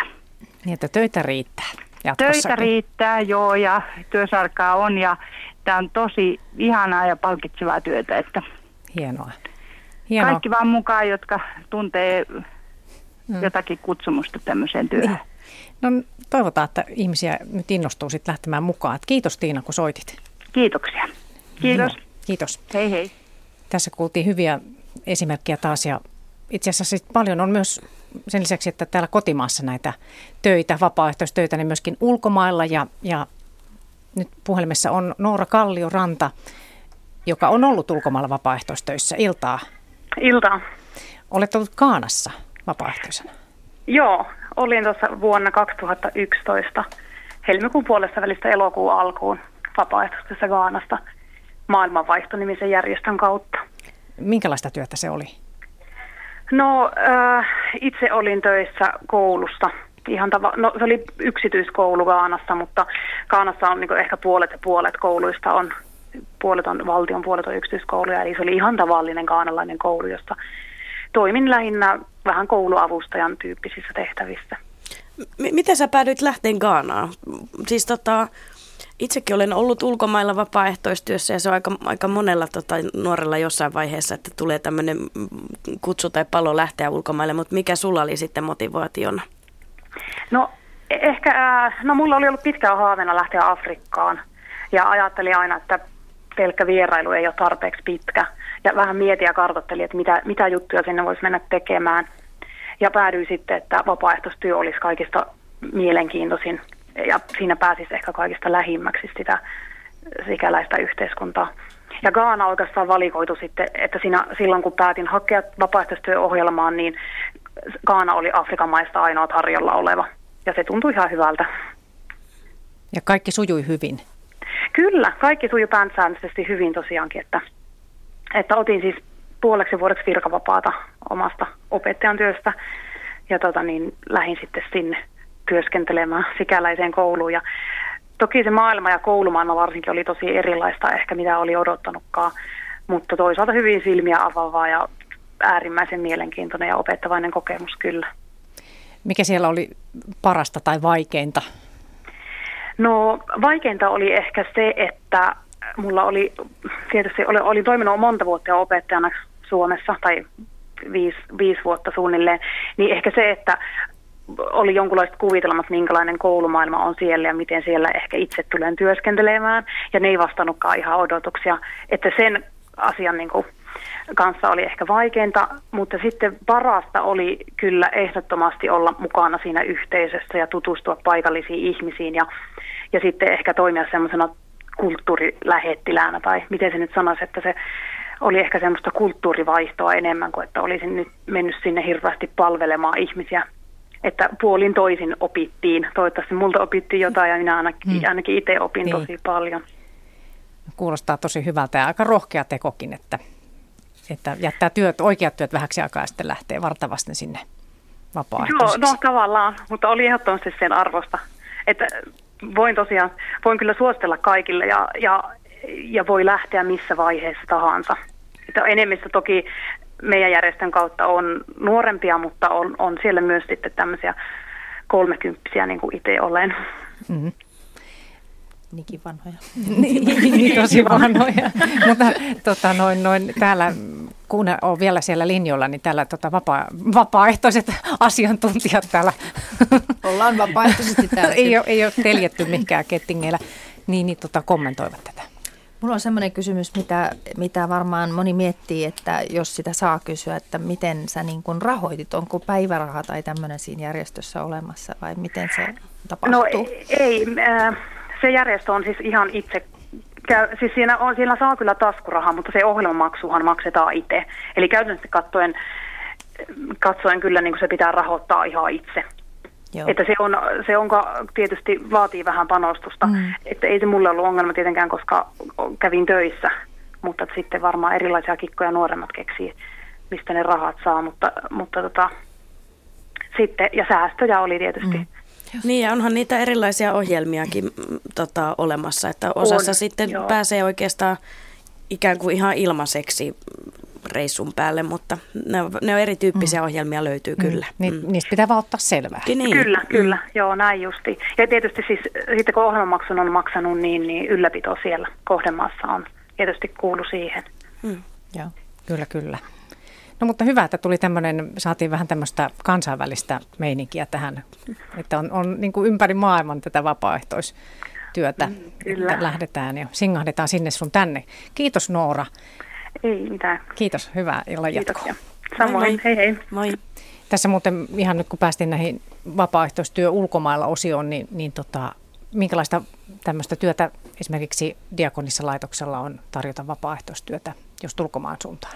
No meillä on siis opiskelijavaihtoa on näihin maihin, missä meillä on kansainvälisen diakonian hankkeita lähinnä eteläisissä Afrikassa, mutta ä, muuta vapaaehtoistoimintaa ei ole vielä käynnistetty. Me toki pohdimme sen mahdollisuuksia koko ajan ja jos jollakin on nyt joku hyvä idea, niin voi olla suoraan niin. yhteydessä meihin. niin. Et tota, siinä on jonkin verran sellaista käytännön ehkä järjestelyhankaluutta juuri tässä, että pitäisi ehkä olla tarpeeksi pitkään siellä, jotta siitä olisi iloa kaikille osapuolille. Mm. Miten SPL? No Punainen Risti ei, ole, ei, ei tee niin varsinaisesti tämmöistä vapaaehtoistyön välitystä ulkomaille, vaan meidän perinteisesti lähetetään sitten alueelle avustustyöntekijöitä, eli ihan, no. ihan työntekijöitä, jonkun alan eksperttejä, lääkäreitä, sairaanhoitajia, logistikkoja ja niin edespäin, järjestötyön asiantuntijoita. Mutta toki meillä tämmöisiä niin kuin erilaisia projekteja on, paikallisia projekteja, paikallisesti Suomessa, mutta paikallisesti myös jossain muussa maassa, jolloin pääsee tätä vaihtoa myös, kulttuurivaihtoa tekemään. Niin, mietin, että kyllähän sitä kansainväliseen makuun pääsee ihan Suomessakin. Itse olen ollut koulutuksessa, jossa siis maahanmuuttajaperheille tuki, tukihenkilöitä koulutettiin, että niin. ei tarvitse lähteä ihan merta edemmäs kalaan. Niin, kyllä, tämmöistä että... kulttuurivaihtoa niin, tässä. Ja niin. tässä, joo, esimerkiksi meillä Diakonissa laitoksella on maahanmuuttajien porinaryhmiä, jotka on vapaaehtoisvetosia, ja sitten tässä meidän nuorten mentorointihanke Amigossa on myös ö, aika paljon maahanmuuttajataustaisia nuoria sitten mukaan. Joo. Ja teillä on varmaan myös siellä punaisessa Joo, meillä on lukuisia erilaisia ma- mahdollisuuksia mm. päästä kulttuurivaihtoon. Joo, kerran näin sellaisen listan, niin oli aivan mielettömästi Joo. vaikka mitä. Kerro Joo. muutamia esimerkiksi. No esimerkiksi meidän vaan kansainväliset klubit on, on semmoinen toiminta, joka on, on matalan kynnyksen toimintaa kenelle vaan. Tule mukaan, ole yhdessä, opit tuntemaan ja näin. Sitten meillä tällä hetkellä on kurssitoimintaa, eli punaisen ristin tämmöistä niin perustoimintaa, että jos haluat oppia tuntemaan punaista ristiä ihan vähän ja tulla mukaan vapaaehtoiseksi, niin meillä on englanninkielisiä peruskursseja. Ja tota, sitten nimenomaan tätä sanottaisiko ystävätoimintaa, jossa niin kuin mennään ollaan esimerkiksi maahanmuuttajaperheelle ystävänä, taikka sitten maahan, maahan muuttanut henkilö on ystävänä suomalaiselle. Sekin niin, on moni, monin päin niin kuin mm. voi tämä, tämä homma toimia. Että se on kyllä siinä mielessä, että on tullut paljon. Tässä mä yritin vaan kaivaa, kun Mannerheimin lastensuojeluliitollakin on. Mm. Ja niitä on tietysti varmaan eri järjestöillä yhdistyksillä, mutta just ystäväksi maahanmuuttaja äidille on tämmöistä toimintaa, että niitä on monenlaista, että varmasti tietoa, kun vaan ryhtyy kaivelemaan, niin löytyy. Ja, ja vielä tuohon ulkomailla olemiseen, niin uusimmassa matkaopas-lehdessä niin on tämmöinen, että loma töissä antaa enemmän. Ja tässä on, että lukee, että Tansania, Kosovo, Slovenia, Australia seikkailu ja auttamisen halu vetävät vapaaehtoistyöhön vieraaseen kulttuuriin. kotiin palatessa maailma tuntuu enemmän yhteiseltä. Ja siis tosiaan tässä on tämmöisiä tarinoita, että tässä on vaikka, että no just Tansaniassa vapaaehtoistyötä HIV-lasten päiväkodissa ja lasten vankilassa. Ja tämä on tämmöinen tansalialais, tansalialais-suomalainen yritys Tansania Volunteers. Ja mitä kaikkea täällä on rakennusmiehinä vuorilla ja että mennään lomalla vapaaehtoistöihin, niin tämä on mun mielestä semmoinen ihan oma juttu nykyään kyllä. Jonkun kanssa tuossa keskustelin vapaaehtoistyöstä ja nimenomaan siitä ulkomaille suuntautuvasta vapaaehtoistyöstä, niin hän vähän kritisoi sitä, että kun täällä Suomessakin olisi sitä autettavaa, että miksi pitää ulkomaille asti lähteä, mutta tuossa niitä tuli kyllä syitäkin, että, että mitä siitä myöskin sitten itse saa. Niin, se vasta seikkailun haluaa yhdistää. Että, mm. Mm. Miltä tämä kuulostaa tämmöinen, yhdistelmä, että seikkailuna vapaaehtoistyö. Siinä on sitä yhtä molempia. Seikkailuahan se varmaan on joka tapauksessa. Niin, se taisi tulla kaikissa olosuhteissa, että jotenkin tämmöistä niin kuin vastuullista seikkailemista kai se mm. monelle on. Kyllä. Että uusi tilanne. Niin ja sitä oman paikan löytämistä. Sekin on prosessi meille kaikille. Ja, on. Elinikäinen ja voi, prosessi. Joo, ja, niin, sehän ja se voi, voi muuttua. Niin. Sehän voi kulkea vapaaehtoistoiminnan kautta. Niin kuin tässä on tullut esille, että joku löysi ammattinsa mm. niin. siitä, että oli lähtenyt. Löytyi, löytyi ne omat vahvuudet. se oli se mun suosikki kyllä. Niin, niin että omat vahvuudet löytyy niin kuin sieltä sitten, että ja mulla oli tästä monikulttuurisuudesta sellainen äh, näkökulma myöskin, että me ollaan jonkun verran nyt avattu kanavia tämmöiseen maahanmuuttajien vastaanottokeskukseen Helsingissä, joka on lähellä meitä fyysisesti sijaitsee ja, ja on keskusteltu siitä, että me otamme vastaan myös muita kuin Suomen kansalaisia vapaaehtoisiksi ja myös sellaisia, jotka ei ole Suomen Kelakortilla varustettuja mm. ihmisiä, vaan tarvitsisivat jotain mielekästä tekemistä päiväsaikaa. Ja tämä on käsittääkseni suhteellisen uusi avaus, ja tämä on meille uusi avaus, mutta meillä kävi muun muassa irakilainen parturi ö, mm-hmm. leikkaamassa meidän asumispalvelujen tota, asukkailta hiuksia tässä, että toimii erittäin hyvin. Vaatii tietysti erityisjärjestelyä ja tulkkausta ja kaiken näköistä tämmöistä, mutta että ollaan hyvin avoimia ja niin kuin, kyllä tästä täytyy ottaa huomioon se, että maailma muuttuu ja, ja varsinkin niin kuin pääkaupunkiseudulla on paljon maahanmuuttajia ja eri tilanteissa olevia ihmisiä. Niin, että puhutaan koko Suomesta tietysti sitten, että joka puolella niin varmaan omanlaistansa mm. vapaaehtoistyötä. Ja tuli mieleen, että siellä Diakonissalaitoksen sivuilla oli aika hauskasti sille merkattua ihan kuin olisi työpaikkoja. Oli semmoinen, että vaikka no Niin, rekrytointi, niin, kyllä niin se joo. hauskalta, joo. että tuossa on nyt just tota, että se herätti kiinnostusta. Että. Aivan, ja ne on vaan niin kuin esimerkkejä siitä, mitä kaikkea voi tehdä, että sitten myöskin räätälöimme kaiken sen ulkopuolelta, että mm. tosiaankin mahdollisuudet on rajattomat. Mm. Kyllä. Otetaanko muutama viesti? Otetaanpa. Tota, tässä t- vähän lyhyemmin, otetaan pari viestiä. Nämä, nämä nimittäin vähän liippaa toisiaan, toisiaan sen verran paljon. Olin ensin ystävänä toisen vanhukseni kunnon heiketessä, olen kuin omaishoitaja. Tilanne sopii minulle tällä hetkellä, mutta kannattaa pitää rajat, ettei sitoudu liikaa. Ja myös täällä kirjoitetaan, että Vapaaehtoistyö on tärkeää ja paljon antavaa, ja kuten alussa joku ohjelman henkilöstä totesikin, toiminnan on myös tuotettava iloa ja hyvää oloa panostuksensa antavalle. Tämä tärkeys korostuu eritoten nykyään, koska moni aikuinen, etenkin perheellinen, antaa tai uhraa jo ehkä muutenkin rajallista vapaa-aikansa hyvän asian eteen. Itse olen ollut mukana tällaisessa tärkeässä työssä, mutta valitettavasti päädyin luopumaan itseäni kiinnostavasta toiminnasta aluejärjestön koulutuksen ja sanotaanko nyt näin armeijamaisen toiminnan vuoksi. Ehkä olisi hyvä vaihtaa muutama sananen kouluttajien omista asenteista ja asetetuista vaatimuksista toimintaan osallistuville. Näin. Niin. Eli tässä pari tarinaa, jossa oli sitten toisesta, toisesta oli tullut omaishoitaja ja toinen oli kokenut sitten vaatimukset liian, liian tota, koviksi. Niin, että on pettymyksiä ja mm. mitä Marttikin sanoi aiemmin, että voi tulla vastaan jotain. Mm. Niin, no, miten Martti esimerkiksi kommentoisit mm. näitä? Kyllä niitä pettymyksiä tulee aina, mutta niin kuin mä aikaisemmin sanoin, ne menee yleensä aika nopeasti ohi ja sen jälkeen se tulos antaminen on paljon voimakkaampaa. Mm. Eli sieltä saa enemmän ja enemmän silloin. Elämässä on muutenkin pettymyksiä, ettei se voi olla tämä ystävätoiminta, kaveritoiminta, vapaaehtoistoiminta, ei se voi olla pelkkää tasasta ja nättiä. Kyllä siellä niitä kaktusen piikkejä on sielläkin elämässä. Ei ole ruusulla niin. tanssimista, mutta ei. mikä se oli se pettymys, mikä tuli, muistatko tarkemmin? Tai onko se jotain yleisempää ei, mä, siinä mieskaveritoiminnassa? No sanoisin, että ne on ollut niin pieniä ne pettymykset, että ne on ajan myötä unohtunut. Niin, niinhän se mä, pitää mennä. Niitä kannata jäädä murettamaan. Ei, ei, ei. Mutta toisaalta heitä kyllä ymmärrän, että jos on ajatellut, että jonkun tietyn osan elämästään siihen haluaa ajallisesti laittaa ja jos se sitten tuottaa yllätyksiä vähän liikaakin, että en mä tiedä kuinka tutulta tämä kuulostaa niin. teille. Kyllä varmasti siis pettymysten mahdollisuuskin on rajattu valitettavasti, että, että tuota, voi tulla pettymyksiä niin kuin, ö, si, sen kanssa, että on itse sitoutunut toimintaan. Ja esimerkiksi tämä niin kuin vastapuoli ei saavukaan paikalle kaikesta huolimatta, kaikki on järjestetty ja, ja niin kuin annan aikaa, niin, mutta sitä ei tunnuta arvostavan. Tai sitten esimerkiksi sosiaali- ja terveysalalla niin on varmaan vielä paljon tekemistä siinä, että miten vastaanotetaan, vastaan otetaan se vapaaehtoinen siellä työyhteisössä, eli hoitoalan ammattilaiset osaako ottaa vastaan siinä arjessa, joka on hirveän vaativaa ja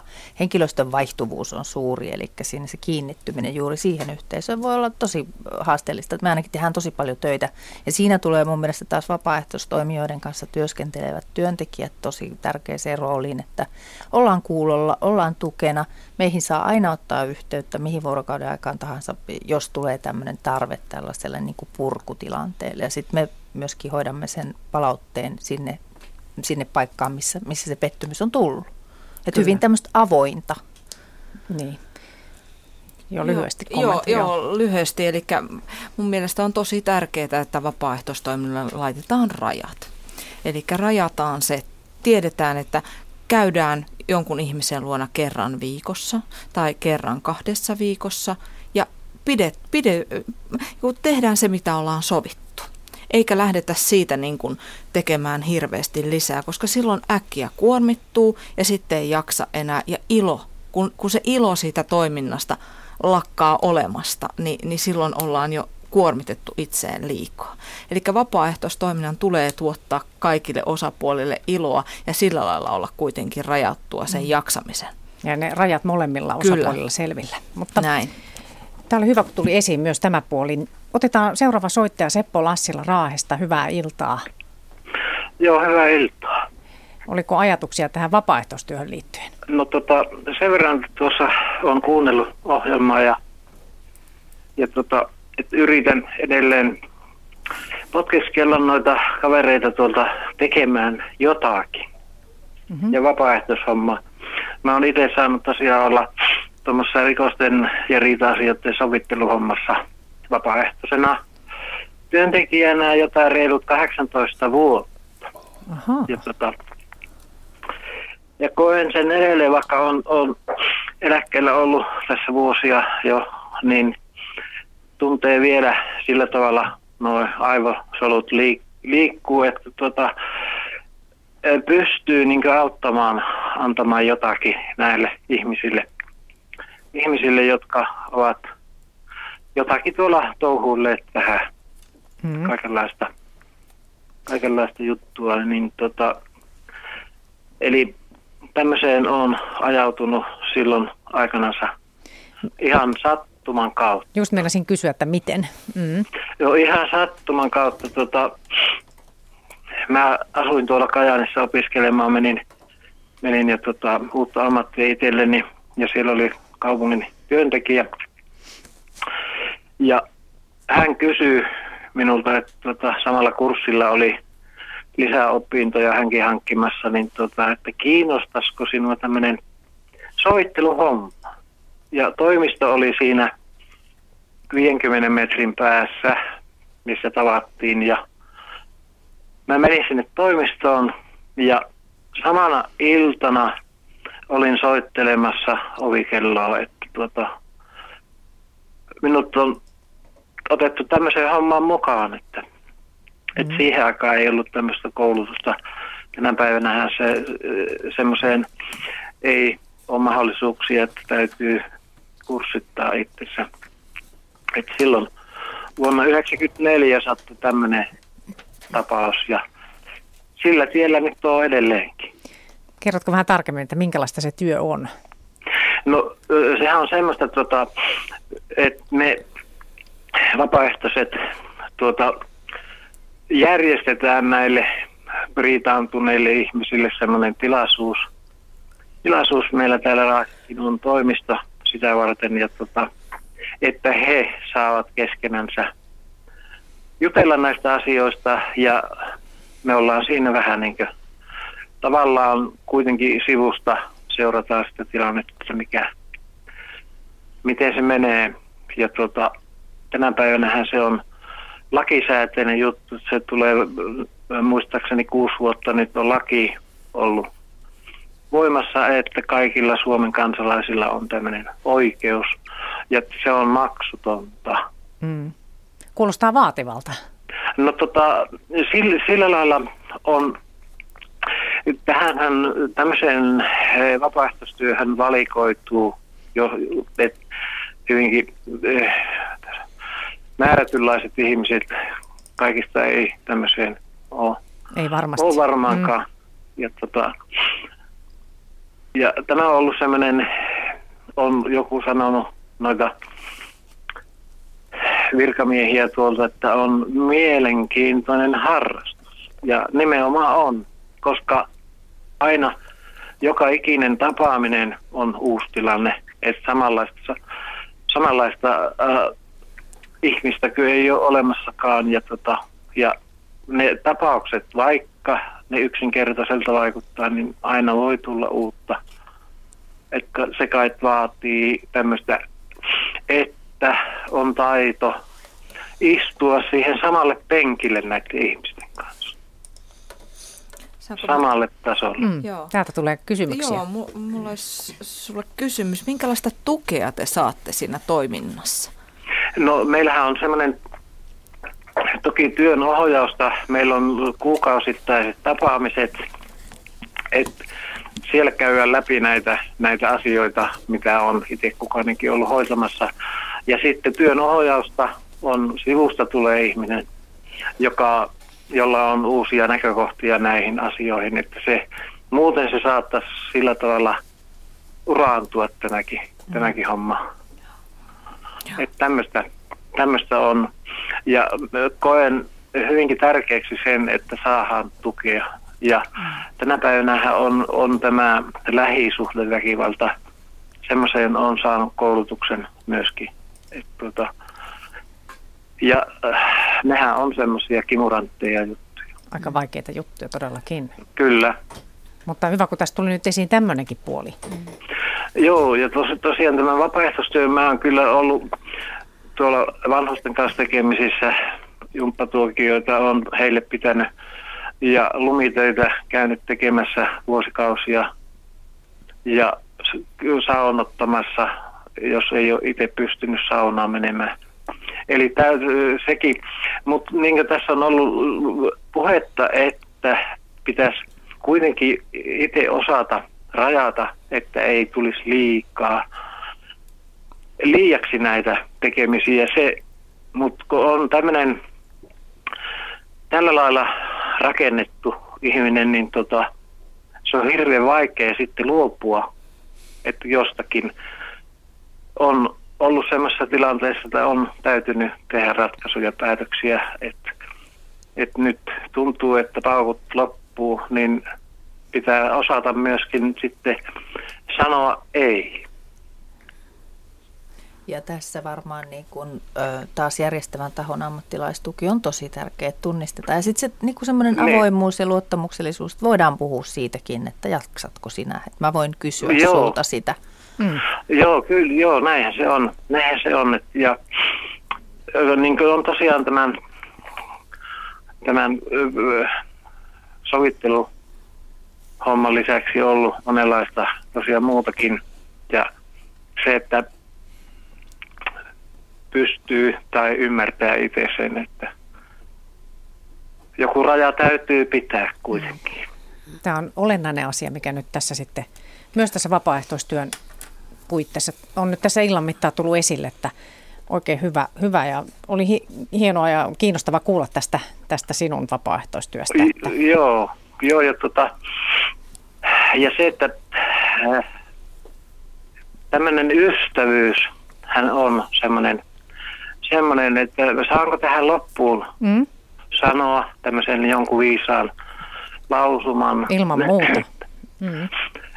Ystävät ovat kuin hiljaisia enkeleitä, jotka nostavat meidät jaloilleen silloin, kun siipemme ovat unohtaneet, miten lennetään. Oi, kuinka hmm. ihanasti sanottu. Ja nyt mä haluan toivottaa kaikille, kaikille sinne teille ja kuuntelijoille aurinkoista huomista. Kiitos Kiitos. No, kiitos. Kuorossa täällä kiitellään. Kyllä, aivan mahtavaa. Otetaanko... Onko kysymyksiä siellä tullut sähköisesti? No otetaan tuosta kysymys ja sitten vähän tuosta rikosuhripäivystyksessä toiminnasta. Mm-hmm. Mutta tuosta mm-hmm. ensin kysymys. Haluaisin tietää, voiko työtön osallistua vapaaehtoistoimintaan esimerkiksi SPRS, eli miten TE-toimistot suhtautuvat siihen? Siinäpä kysymys. Totta kai voi osallistua niin. vapaaehtoistoimintaan, koska vapaaehtoistoimintahan on palkatonta toimintaa. Eli mm. jos innostusta löytyy, ja, niin tervetuloa mukaan. Mm. Ja sieltä voi tosiaan löytyä vaikka uusi ammatti, Kyllä. mistä sitä ikinä tietää. Niin, aivan. Aha. Mutta tässä siis, tässä siis kokemuksen rikosuhrin päivystyksen, päivystyksen vapaaehtoistoiminnassa mukana olemisesta. Kirjoittaja on kymmenen vuotta siis ollut mukana siinä ja he toimivat rikoksen uhrin ja hänen läheistensä tukena hyvin laaja-alaisesti. Olemme mukana muun muassa poliisikuulusteluissa, rikosilmoituksen teossa, lääkärissä ja tietysti oikeudenkäynneissä niin monella tasolla kuin tapaus vaatii. Tukisuhde voi jatkua jopa useita vuosia eriasteisten oikeudenkäyntien vuoksi, mutta olemme mukana myös niin, sanottuissa, niin, sanotuissa, niin sanottuna kertakäyntinä esimerkiksi poliisin luona tai oikeudessa. Monelle ihmiselle kaikki, mikä liittyy virkavaltaan tai oikeuden toimintaan, on outoa, jolloin voimme auttaa sekä konkreettisesti paperien täyttämisessä että henkisenä turvana oudoissa tilanteissa. Juttelu ja kuunteleminen ovat suuressa roolissa rikoksen uhrin kohtaamisessa. Itse olen saanut vapaaehtoistyöstä erittäin paljon, vaikka ihmisten kokemat tapahtumat ovat useinkin hyvin raakoja ja pahoja, niin se, että voi edes pikkuisen helpottaa toisen tilannetta, on se kaikkein paras kiitos. Mm. Niin, tässä, Semmoinen tarina mut, siinä. Niin. Mutta tuli jotenkin tuosta tosta mieleen semmoinen, niin, että, että vähän pystyy auttamaan. Niin joskus voi olla niin semmoinen olo, että pystyy se, se vähän, että tuli, tuli semmoinen syyllinen olo, että kun en tee vapaaehtoista. Että jos ei tämmöinenkin voi pyöriä mielessä. Mitä mm. siihen sanotte? No toki siis näinhän ehkä itse kullekin tulee välillä semmoinen olo, että voisin ehkä tehdä enemmän tai, tai ei ole tullut tehtyä pitkään aikaan, mutta vapaaehtoistoiminta, sitä tulee tehdä niin paljon kuin itsellä on aikaa, niin, niin paljon kuin itsellä tuntuu hyvältä tehdä. Ja silloin se, kun pystyy. Ja silloin kun pystyy. Mm. Eli joskus se voi olla pitkäkestoista ja toisen kerran se voi olla vaikka nälkäpäivä keräämistä kaksi tuntia. No, mm. siinä on ihan lohdullista mm. kuulla. Niin eikä sen tarvitse tapahtua niin kuin minkään järjestävän tahon toimesta, vaan niin kuin kuka tahansa voi arjessa välittää. Mm. Et si, siitä nyt on paljon keskusteltu, että onko, onko realismia tämä, että tavalliset ihmiset voi olla niin kuin vaikeasti syrjäytyneiden nuorten apuna, niin kyllä mä väittäisin, että voi olla, että esimerkiksi meidän omat kokemukset tästä, toki se on meidän järjestämä toiminta, mutta se, että me välitetään arjesta toisistamme, sitä ei voi ulkoistaa. Vapaaehtoisena pitää pitää huolta itsestään myöskin sitä ei vapaaehtoishommaa jaksa, jos ei itsestään pidä huolta. Mm. Ja tekemistä vapaaehtoisena riittää vaikka kahdeksaksi päivässä viikossa. Mutta Toi oli hyvin joka tapauksessa kannattaa itsestään pitää huolta, niin että säästää itsensä muutaman päivän viikossa esimerkiksi rajat. Tämä on mun aikaani. Käyttää se muun ajan sitten, tai ne haluattut määrätyt päivät tähän vapaaehtoistoimintaan se antaa sitten voimia sitten tämä omasta pidestä, omasta kunnosta huolta, huolehtiminen, se antaa voimia vapaaehtoistoimintaa myös. Mm, niitä ei kanna koko maailman tuskaa omilla harteilla. Että ei missään pysty, tapauksessa. Mm, sehän Täytyy se... pystyä katkaisemaan se vapaaehtoistyön toiminta. Mutta tässä vielä soittaja Harri Kainulainen Helsingistä iltaa. No hyvää iltaa. Minkälaisia ajatuksia tässä tämä aihe vapaaehtoistyö on herättänyt? No mä olen tässä täällä Rukalla kuoleni puolella korvalla kuunnellut tätä hyvin mielenkiintoista ohjelmaa ja, ja kaikenlainen auttaminenhan sinänsä on todella hyvä asia, on se sitten missä muodossa tahansa. Tässä tuli vaan mieleen, että, että olen itsekin yli 50 vuotta ollut SPRssä vahvasti, vahvasti mukana eri puolilla Suomea, mutta meillä on kuitenkin niin tämän sanotaanko tämmöisen perinteisen auttamistyön lisäksi, josta te olette keskustelleet hyvin ansiokkaasti siellä, niin, niin paljon muutakin, jos ajatellaan esimerkiksi vapaaehtoinen pelastuspalvelu, jota SPR koordinoi, jossa on 50 kansalaisjärjestöä mukana, vapaaehtoinen eh, palokuntatyö, jota ilman esimerkiksi syrjäseuduilla ei, ei tulla toimeen. Maanpuolustus ja reserviläistoiminta, näissä on mukana 100 000 suomalaista, erilaiset kuorot ja orkesterit, jotka käy esiintymässä vapaaehtoisesti erilaisissa tilaisuuksissa. Tämän lisäksi vielä luonnonsuojelu, riistanhoitotyö, urheilu, liikunta ja liikunnassa tässäkin on mukana yli miljoona suomalaista. Et nämä niin kuin vähän toisesta näkökulmasta tämmöisiä isoja, isoja vapaaehtoisasioita, jotka myöskin on hyvä huomioida, missä suomalaiset on, on hyvinkin aktiivisia. Kyllä. Tämä oli hyvä, kun tuli mm. tämäkin puoli. Kyllä.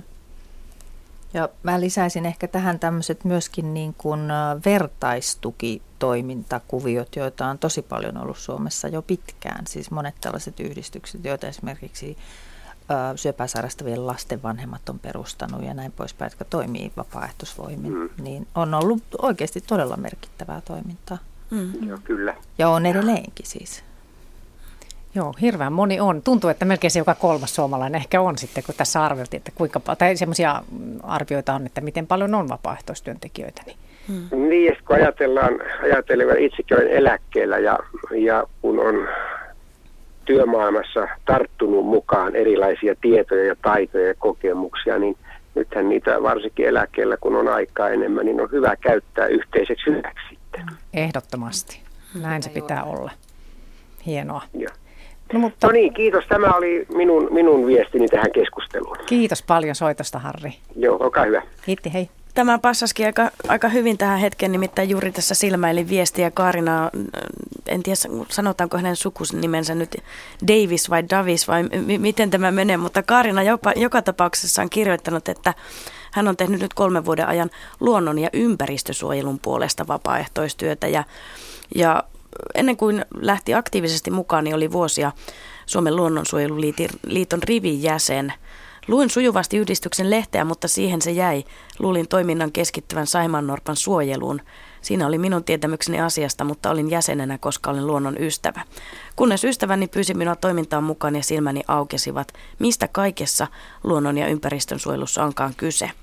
On, er, on paljon erilaista paikallistoimintaa, retkiä ja kursseja, niittotalkoita, mutta luonnonsuojelu on myös esimerkiksi kaavoitukseen vaikuttamista.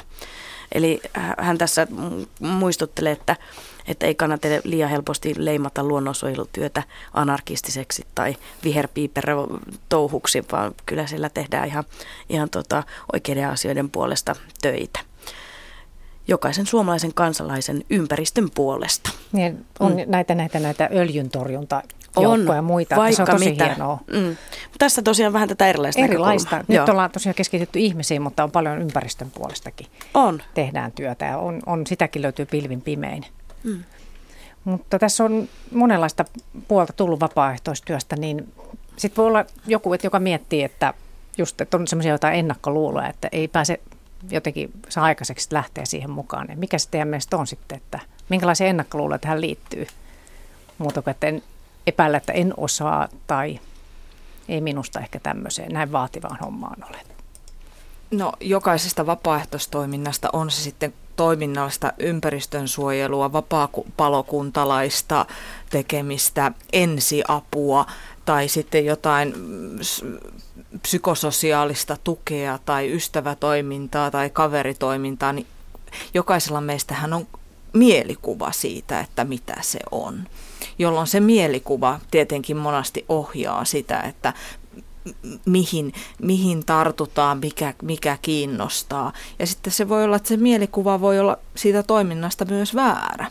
Eli jos joku asia kiinnostaa, mutta sen, ehkä se tekijätaho taho, tahosta on joku mielikuva, niin, niin kyllä mä kehotan ihmisiä kuitenkin niin kuin vähän karistamaan niitä mielikuvia ja koittamaan sitä, että se, joka, joka minua kiinnostaa, niin, niin ei kun koittamaan ja katsomaan, että olisiko mm. siitä kuitenkin mulle paikka. Niin. Mm. Samaten ehkä jonkun verran ennakkokäsityksiä, en tiedä onko ennakkoluuloja, mutta ennakkokäsityksiä, ehkä ennakkoluulojakin on liittyen erilaisiin kohderyhmiin, mm. ja että olenko minä juuri oikea henkilö semmoisen esimerkiksi pitkäaikaisasunnottoman kanssa toimimaan jossain kontekstissa ja es, esimerkiksi joidenkin, joidenkin tuota, ihan ihmisen sairauteen liittyvien niin kuin käytöshäiriöiden ymmärtäminen maallikkona. Niin, mutta et ehkä sitä just, että kannattaa kokeilla ja, ja tulla matalan kynnyksen periaatteella mukaan. Ja siitähän se sitten selviää hyvin nopeasti siinä niin, niin sanotusti live-tilanteessa ja tuetussa tilanteessa, että mitä, mm. mitä siitä tulee. Ja voi miettiä, että sitooko tämä liikaa, viekö niin. tämä kaiken aikani. Ja se voi pelottaa odottaa, että tuunko mm. mä imaistuksi johonkin tuntemattomaan. Mm, enkä pääse pois. Niin. Tai ainahan mm. sitä voi tietysti oikeasti lopettaa. Mm. Et siinä mielessä. Tässä vilkuilin ensin Marttia, mutta, tota, mutta tota, otetaan täältä vielä toinen viesti. Vähän näitä erityyppisiä, miten voi auttaa. Täällä nimittäin kirjoitetaan, että on myös sellaista vapaaehtoistoimintaa, jossa ei tarvitse välttämättä kohdata ihmisiä, mutta silti auttaa ihmisiä. Jos on vähänkään kädentaitoja, voi tehdä esimerkiksi näkövammaisia ja monivammaisia lapsia varten koskettelukirjoja ja lahjoittaa niitä näkövammaisten kirjasto Seliaan, josta niitä lainataan ympäri Suomen asuville perheille. Tässä kirjoittaja siis kertoo, että Oulun seudulla he ovat vapaaehtoiset parin vuoden aikana tehneet jopa 30 koskettelukirjaa. Oho. Tämä oli ihan uusi juttu mulle. Tämä oli taas, taas ihan, tulee uusia. Hienoa. Hienoa. Mm. Mutta Martti, kun olet tällainen konkari vapaaehtoistyössä niin, niin, ja ollut tosiaan siellä niin kuin yksinhuoltaja äidin ö, pojalle kaverina tämän pienperheyhdistyksen kautta muun muassa tällaista työtä tehnyt, niin oletko oikeasti tuntenut olevasi tarpeellinen? Vuosien mittaan kyllä. Miten huomasit sen?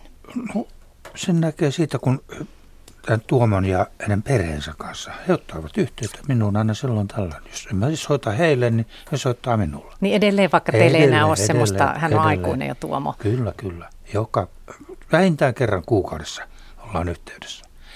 Ja tästä vapaaehtoistoiminnasta, mä en ole ikinä kokenut sitä työksi.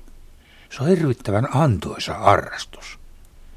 Se antaa paljon, okei se sitoo myöskin. Mutta niin kuin mä jossain vaiheessa sanon, siinä täytyy pystyä irrottautumaan siitä myöskin.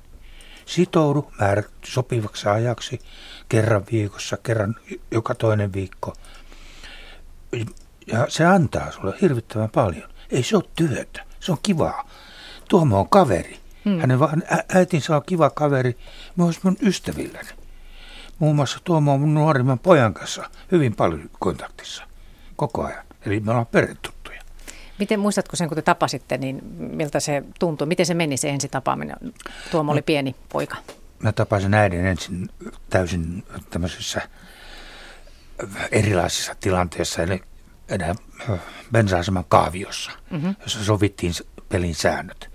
Elikkä se, Hän tarkisti, että olet kunnon, kunnon niin, mies. No, per, pienperheyhdistys oli antanut niin. jo jotain vinkkejä. Mm. Hän halusi tarkistaa minut ja minä halusin kyllä keskustella äidin kanssa myöskin että sitten kun, niin kuin jossain vaiheessa sanoin, Tuomo on mun kanssani kaksisteen, niin, niin, niin silloin toimitaan mun säännöillä ja muuten äidin säännöillä. Ja niin toimi myöskin Tuomon isosisko myöskin, joka oli lukemattomat kerrat mukana luistelemassa ja Korkeasaaressa ja missä muualla me oltiin yhdessä. Koko ajan toimittiin yhdessä. Ja se toimii edelleen jatkuva. Mm. Eikä se ole työtä, se on todella antoisaa elämää. Onko muuten Tuomo sanonut sinulle ihan kertonut, että mitään että, niin kuin kommenttia tai palautetta tästä teidän kaveruudesta? Vai onko se tullut vaan jotenkin Se on esiin? tullut muuten esille. Mm, ei sitä tarvitse kertoa. Ei sitä tarvitse kertoa. Ei sen enempää. Tuomo hänen äitinsä ja kun siskonsa myöskin. Kaikilla mm. tulee niin lämpimästi vastaan. Että. Mm. Sen vielä kysyn, että miksi lähdit juuri tuommoiseen toimintaan silloin? Miksi halusit juuri kaveriksi isättömälle pojalle? Mä luin silloin asuin Espoossa niin Länsiväylästä tämmöisen pienen äh, artikkelin aiheesta. Ja se sattui kiinnostamaan. Ja sen takia mä otin yhteyttä pienperheyhdistykseen. Niin kuin kerroin, kaksi kertaa kävin sen kurssin ja toisella kerralla se natsasi. Sitten, sitten. tärppäs. Sitten tärppäs. No niin. Ei tarvitse olla yli-ihminen ryhtyäkseen ei, vapaaehtoistyöhön. Ei Supermies ei missään esimerkiksi. Tapauksessa. Pakkohan sanoa tämä yksi runo ottaa yksi tähän Yksi runo väliin. pitää joka Joo. teemailtaan tulla. Jarmo Suhonen Kontiolahdelta on siis runoillut vapaaehtoistyöstä ja se runo menee näin. Toivottavasti nyt osaan tämän tälle runolle soveliaasti esittää. SPRn vapaaehtoisena olin sekä elin, vuosikymmeniä kolme omaa verta luovuttelin. Ikävuodet harmaudella värjäilee jo hapsen, kun kummina on afrikkalaisen AIDS-lapsen.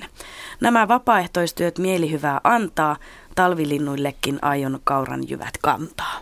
Oi. Tämä oli niin, hieno runo. Niin. Hmm. Mutta tässä nyt voi tähän loppupuoleen jotenkin kiteyttää sitä, että jos nyt kiinnostaa vapaaehtoistyö, niin mistä lähtee liikkeelle, mitä pitää tehdä? No esimerkiksi internetistä voi vapaaehtoistoimintasanalla etsiä ja tulee aika paljon kaiken näköisiä hittejä. Kyllä. Kyllä, että sieltä, sieltä löytyy tosi, tosi voimakkaasti. Ehkä kannattaa miettiä, että keiden kanssa haluaa, minkälaiseen yhteisöön haluaa kiinnittyä ja, ja keiden kanssa tehdä. Mm. Haluaako, että ihmisiä vai haluaako ehkä ympäristöpuolelle tai mitä, niin, mitä muuta? muuta. Niin, ja jos ei käytä internettiä, voi myös niin. soittaa. Aivan. Niin jo, voi jotakin tai tulla internet. Niin, sitäkin. Mm. Kuinka monella on naapurissa joku vapaaehtoinen? Kysy häneltä. Mm. Niin parhaiten saa tietoa mm. siinä kyllä, että ei tarvitse miettiä. Ja eihän sitä välttämättä tarvitse edes minkään organisaation kautta no lähestyä tätä, vaan niin. menee vaikka naapuriin siihen mummolle tai papalle kyläille ja kyselee, että lähdetäänkö yhdessä kauppareissulle. Niinpä. Niin. Se voi olla niin, niinkin, mm. että en tiedä, tästäkin joskus puhutaan, että onko se hyvän ihmisen mitta se vapaaehtoistyö. Mitä, mitä, mitä te ajattelette siitä? Että... Ei. Sekin on vähän ristiriitainen. Ei, mm. ei, ei se sitä ole, mutta, mutta se, se tuo ihmisen elämään erittäin paljon hyvää. Joo, mä oon samaa mieltä. Mutta syyllistämistä on aivan tarpeeksi varmaan jokaisen niin kuin syvässä sisimmässä ja, ja tota, yhteiskunnallisessa keskustelussa. Että jospa tässä nyt olisi niin kuin mahdollisuus. Mm, koska sitä syyllistämistä, sitä varmasti ja moni tuntee syyllisyyttä. Että, että ei tee, vaikka ehkä haluaisi, että näkee, että sitä avun tarvetta on. Ja vielä ihan sekin, että lyhyesti, että, että miten paljon auttamistyötä voi ylipäätään sysätä vapaaehtoisten harteille. Onko teillä mielikuvaa, että Kaikkea ei tietenkään voi, mm. mutta kyllähän me tullaan siis ihan kansan niin kuin väestön ikääntymisen vuoksi sellaiseen tilanteeseen, että meillä ei vaan ne olemassa olevat tämänhetkiset palvelut eivät, eivät kata sitä tarvitsijoiden joukkoa. Kyllä, siis rajathan tulee vastaan, jos, jos vapaaehtoistyö on tavallisen ihmisen taidoin te- mm. tehtyä toimintaa, eli siinä Kyllä. se. Mm. Onko Martilla tämä Tervetuloa vapaaehtoiseksi. Se, oli, se, antaa se oli hyvä. Näin sanoi siis Martti Kyllönen elämäntapana vapaaehtoistyö ja täällä oli paikalla myöskin Heidi Juslin Sandin punaisesta rististä vapaaehtoistoiminnan koordinaattori ja Laura Haukko-Köngäs Helsingin Diakonissa laitoksen kansalaistoiminnan tuottaja.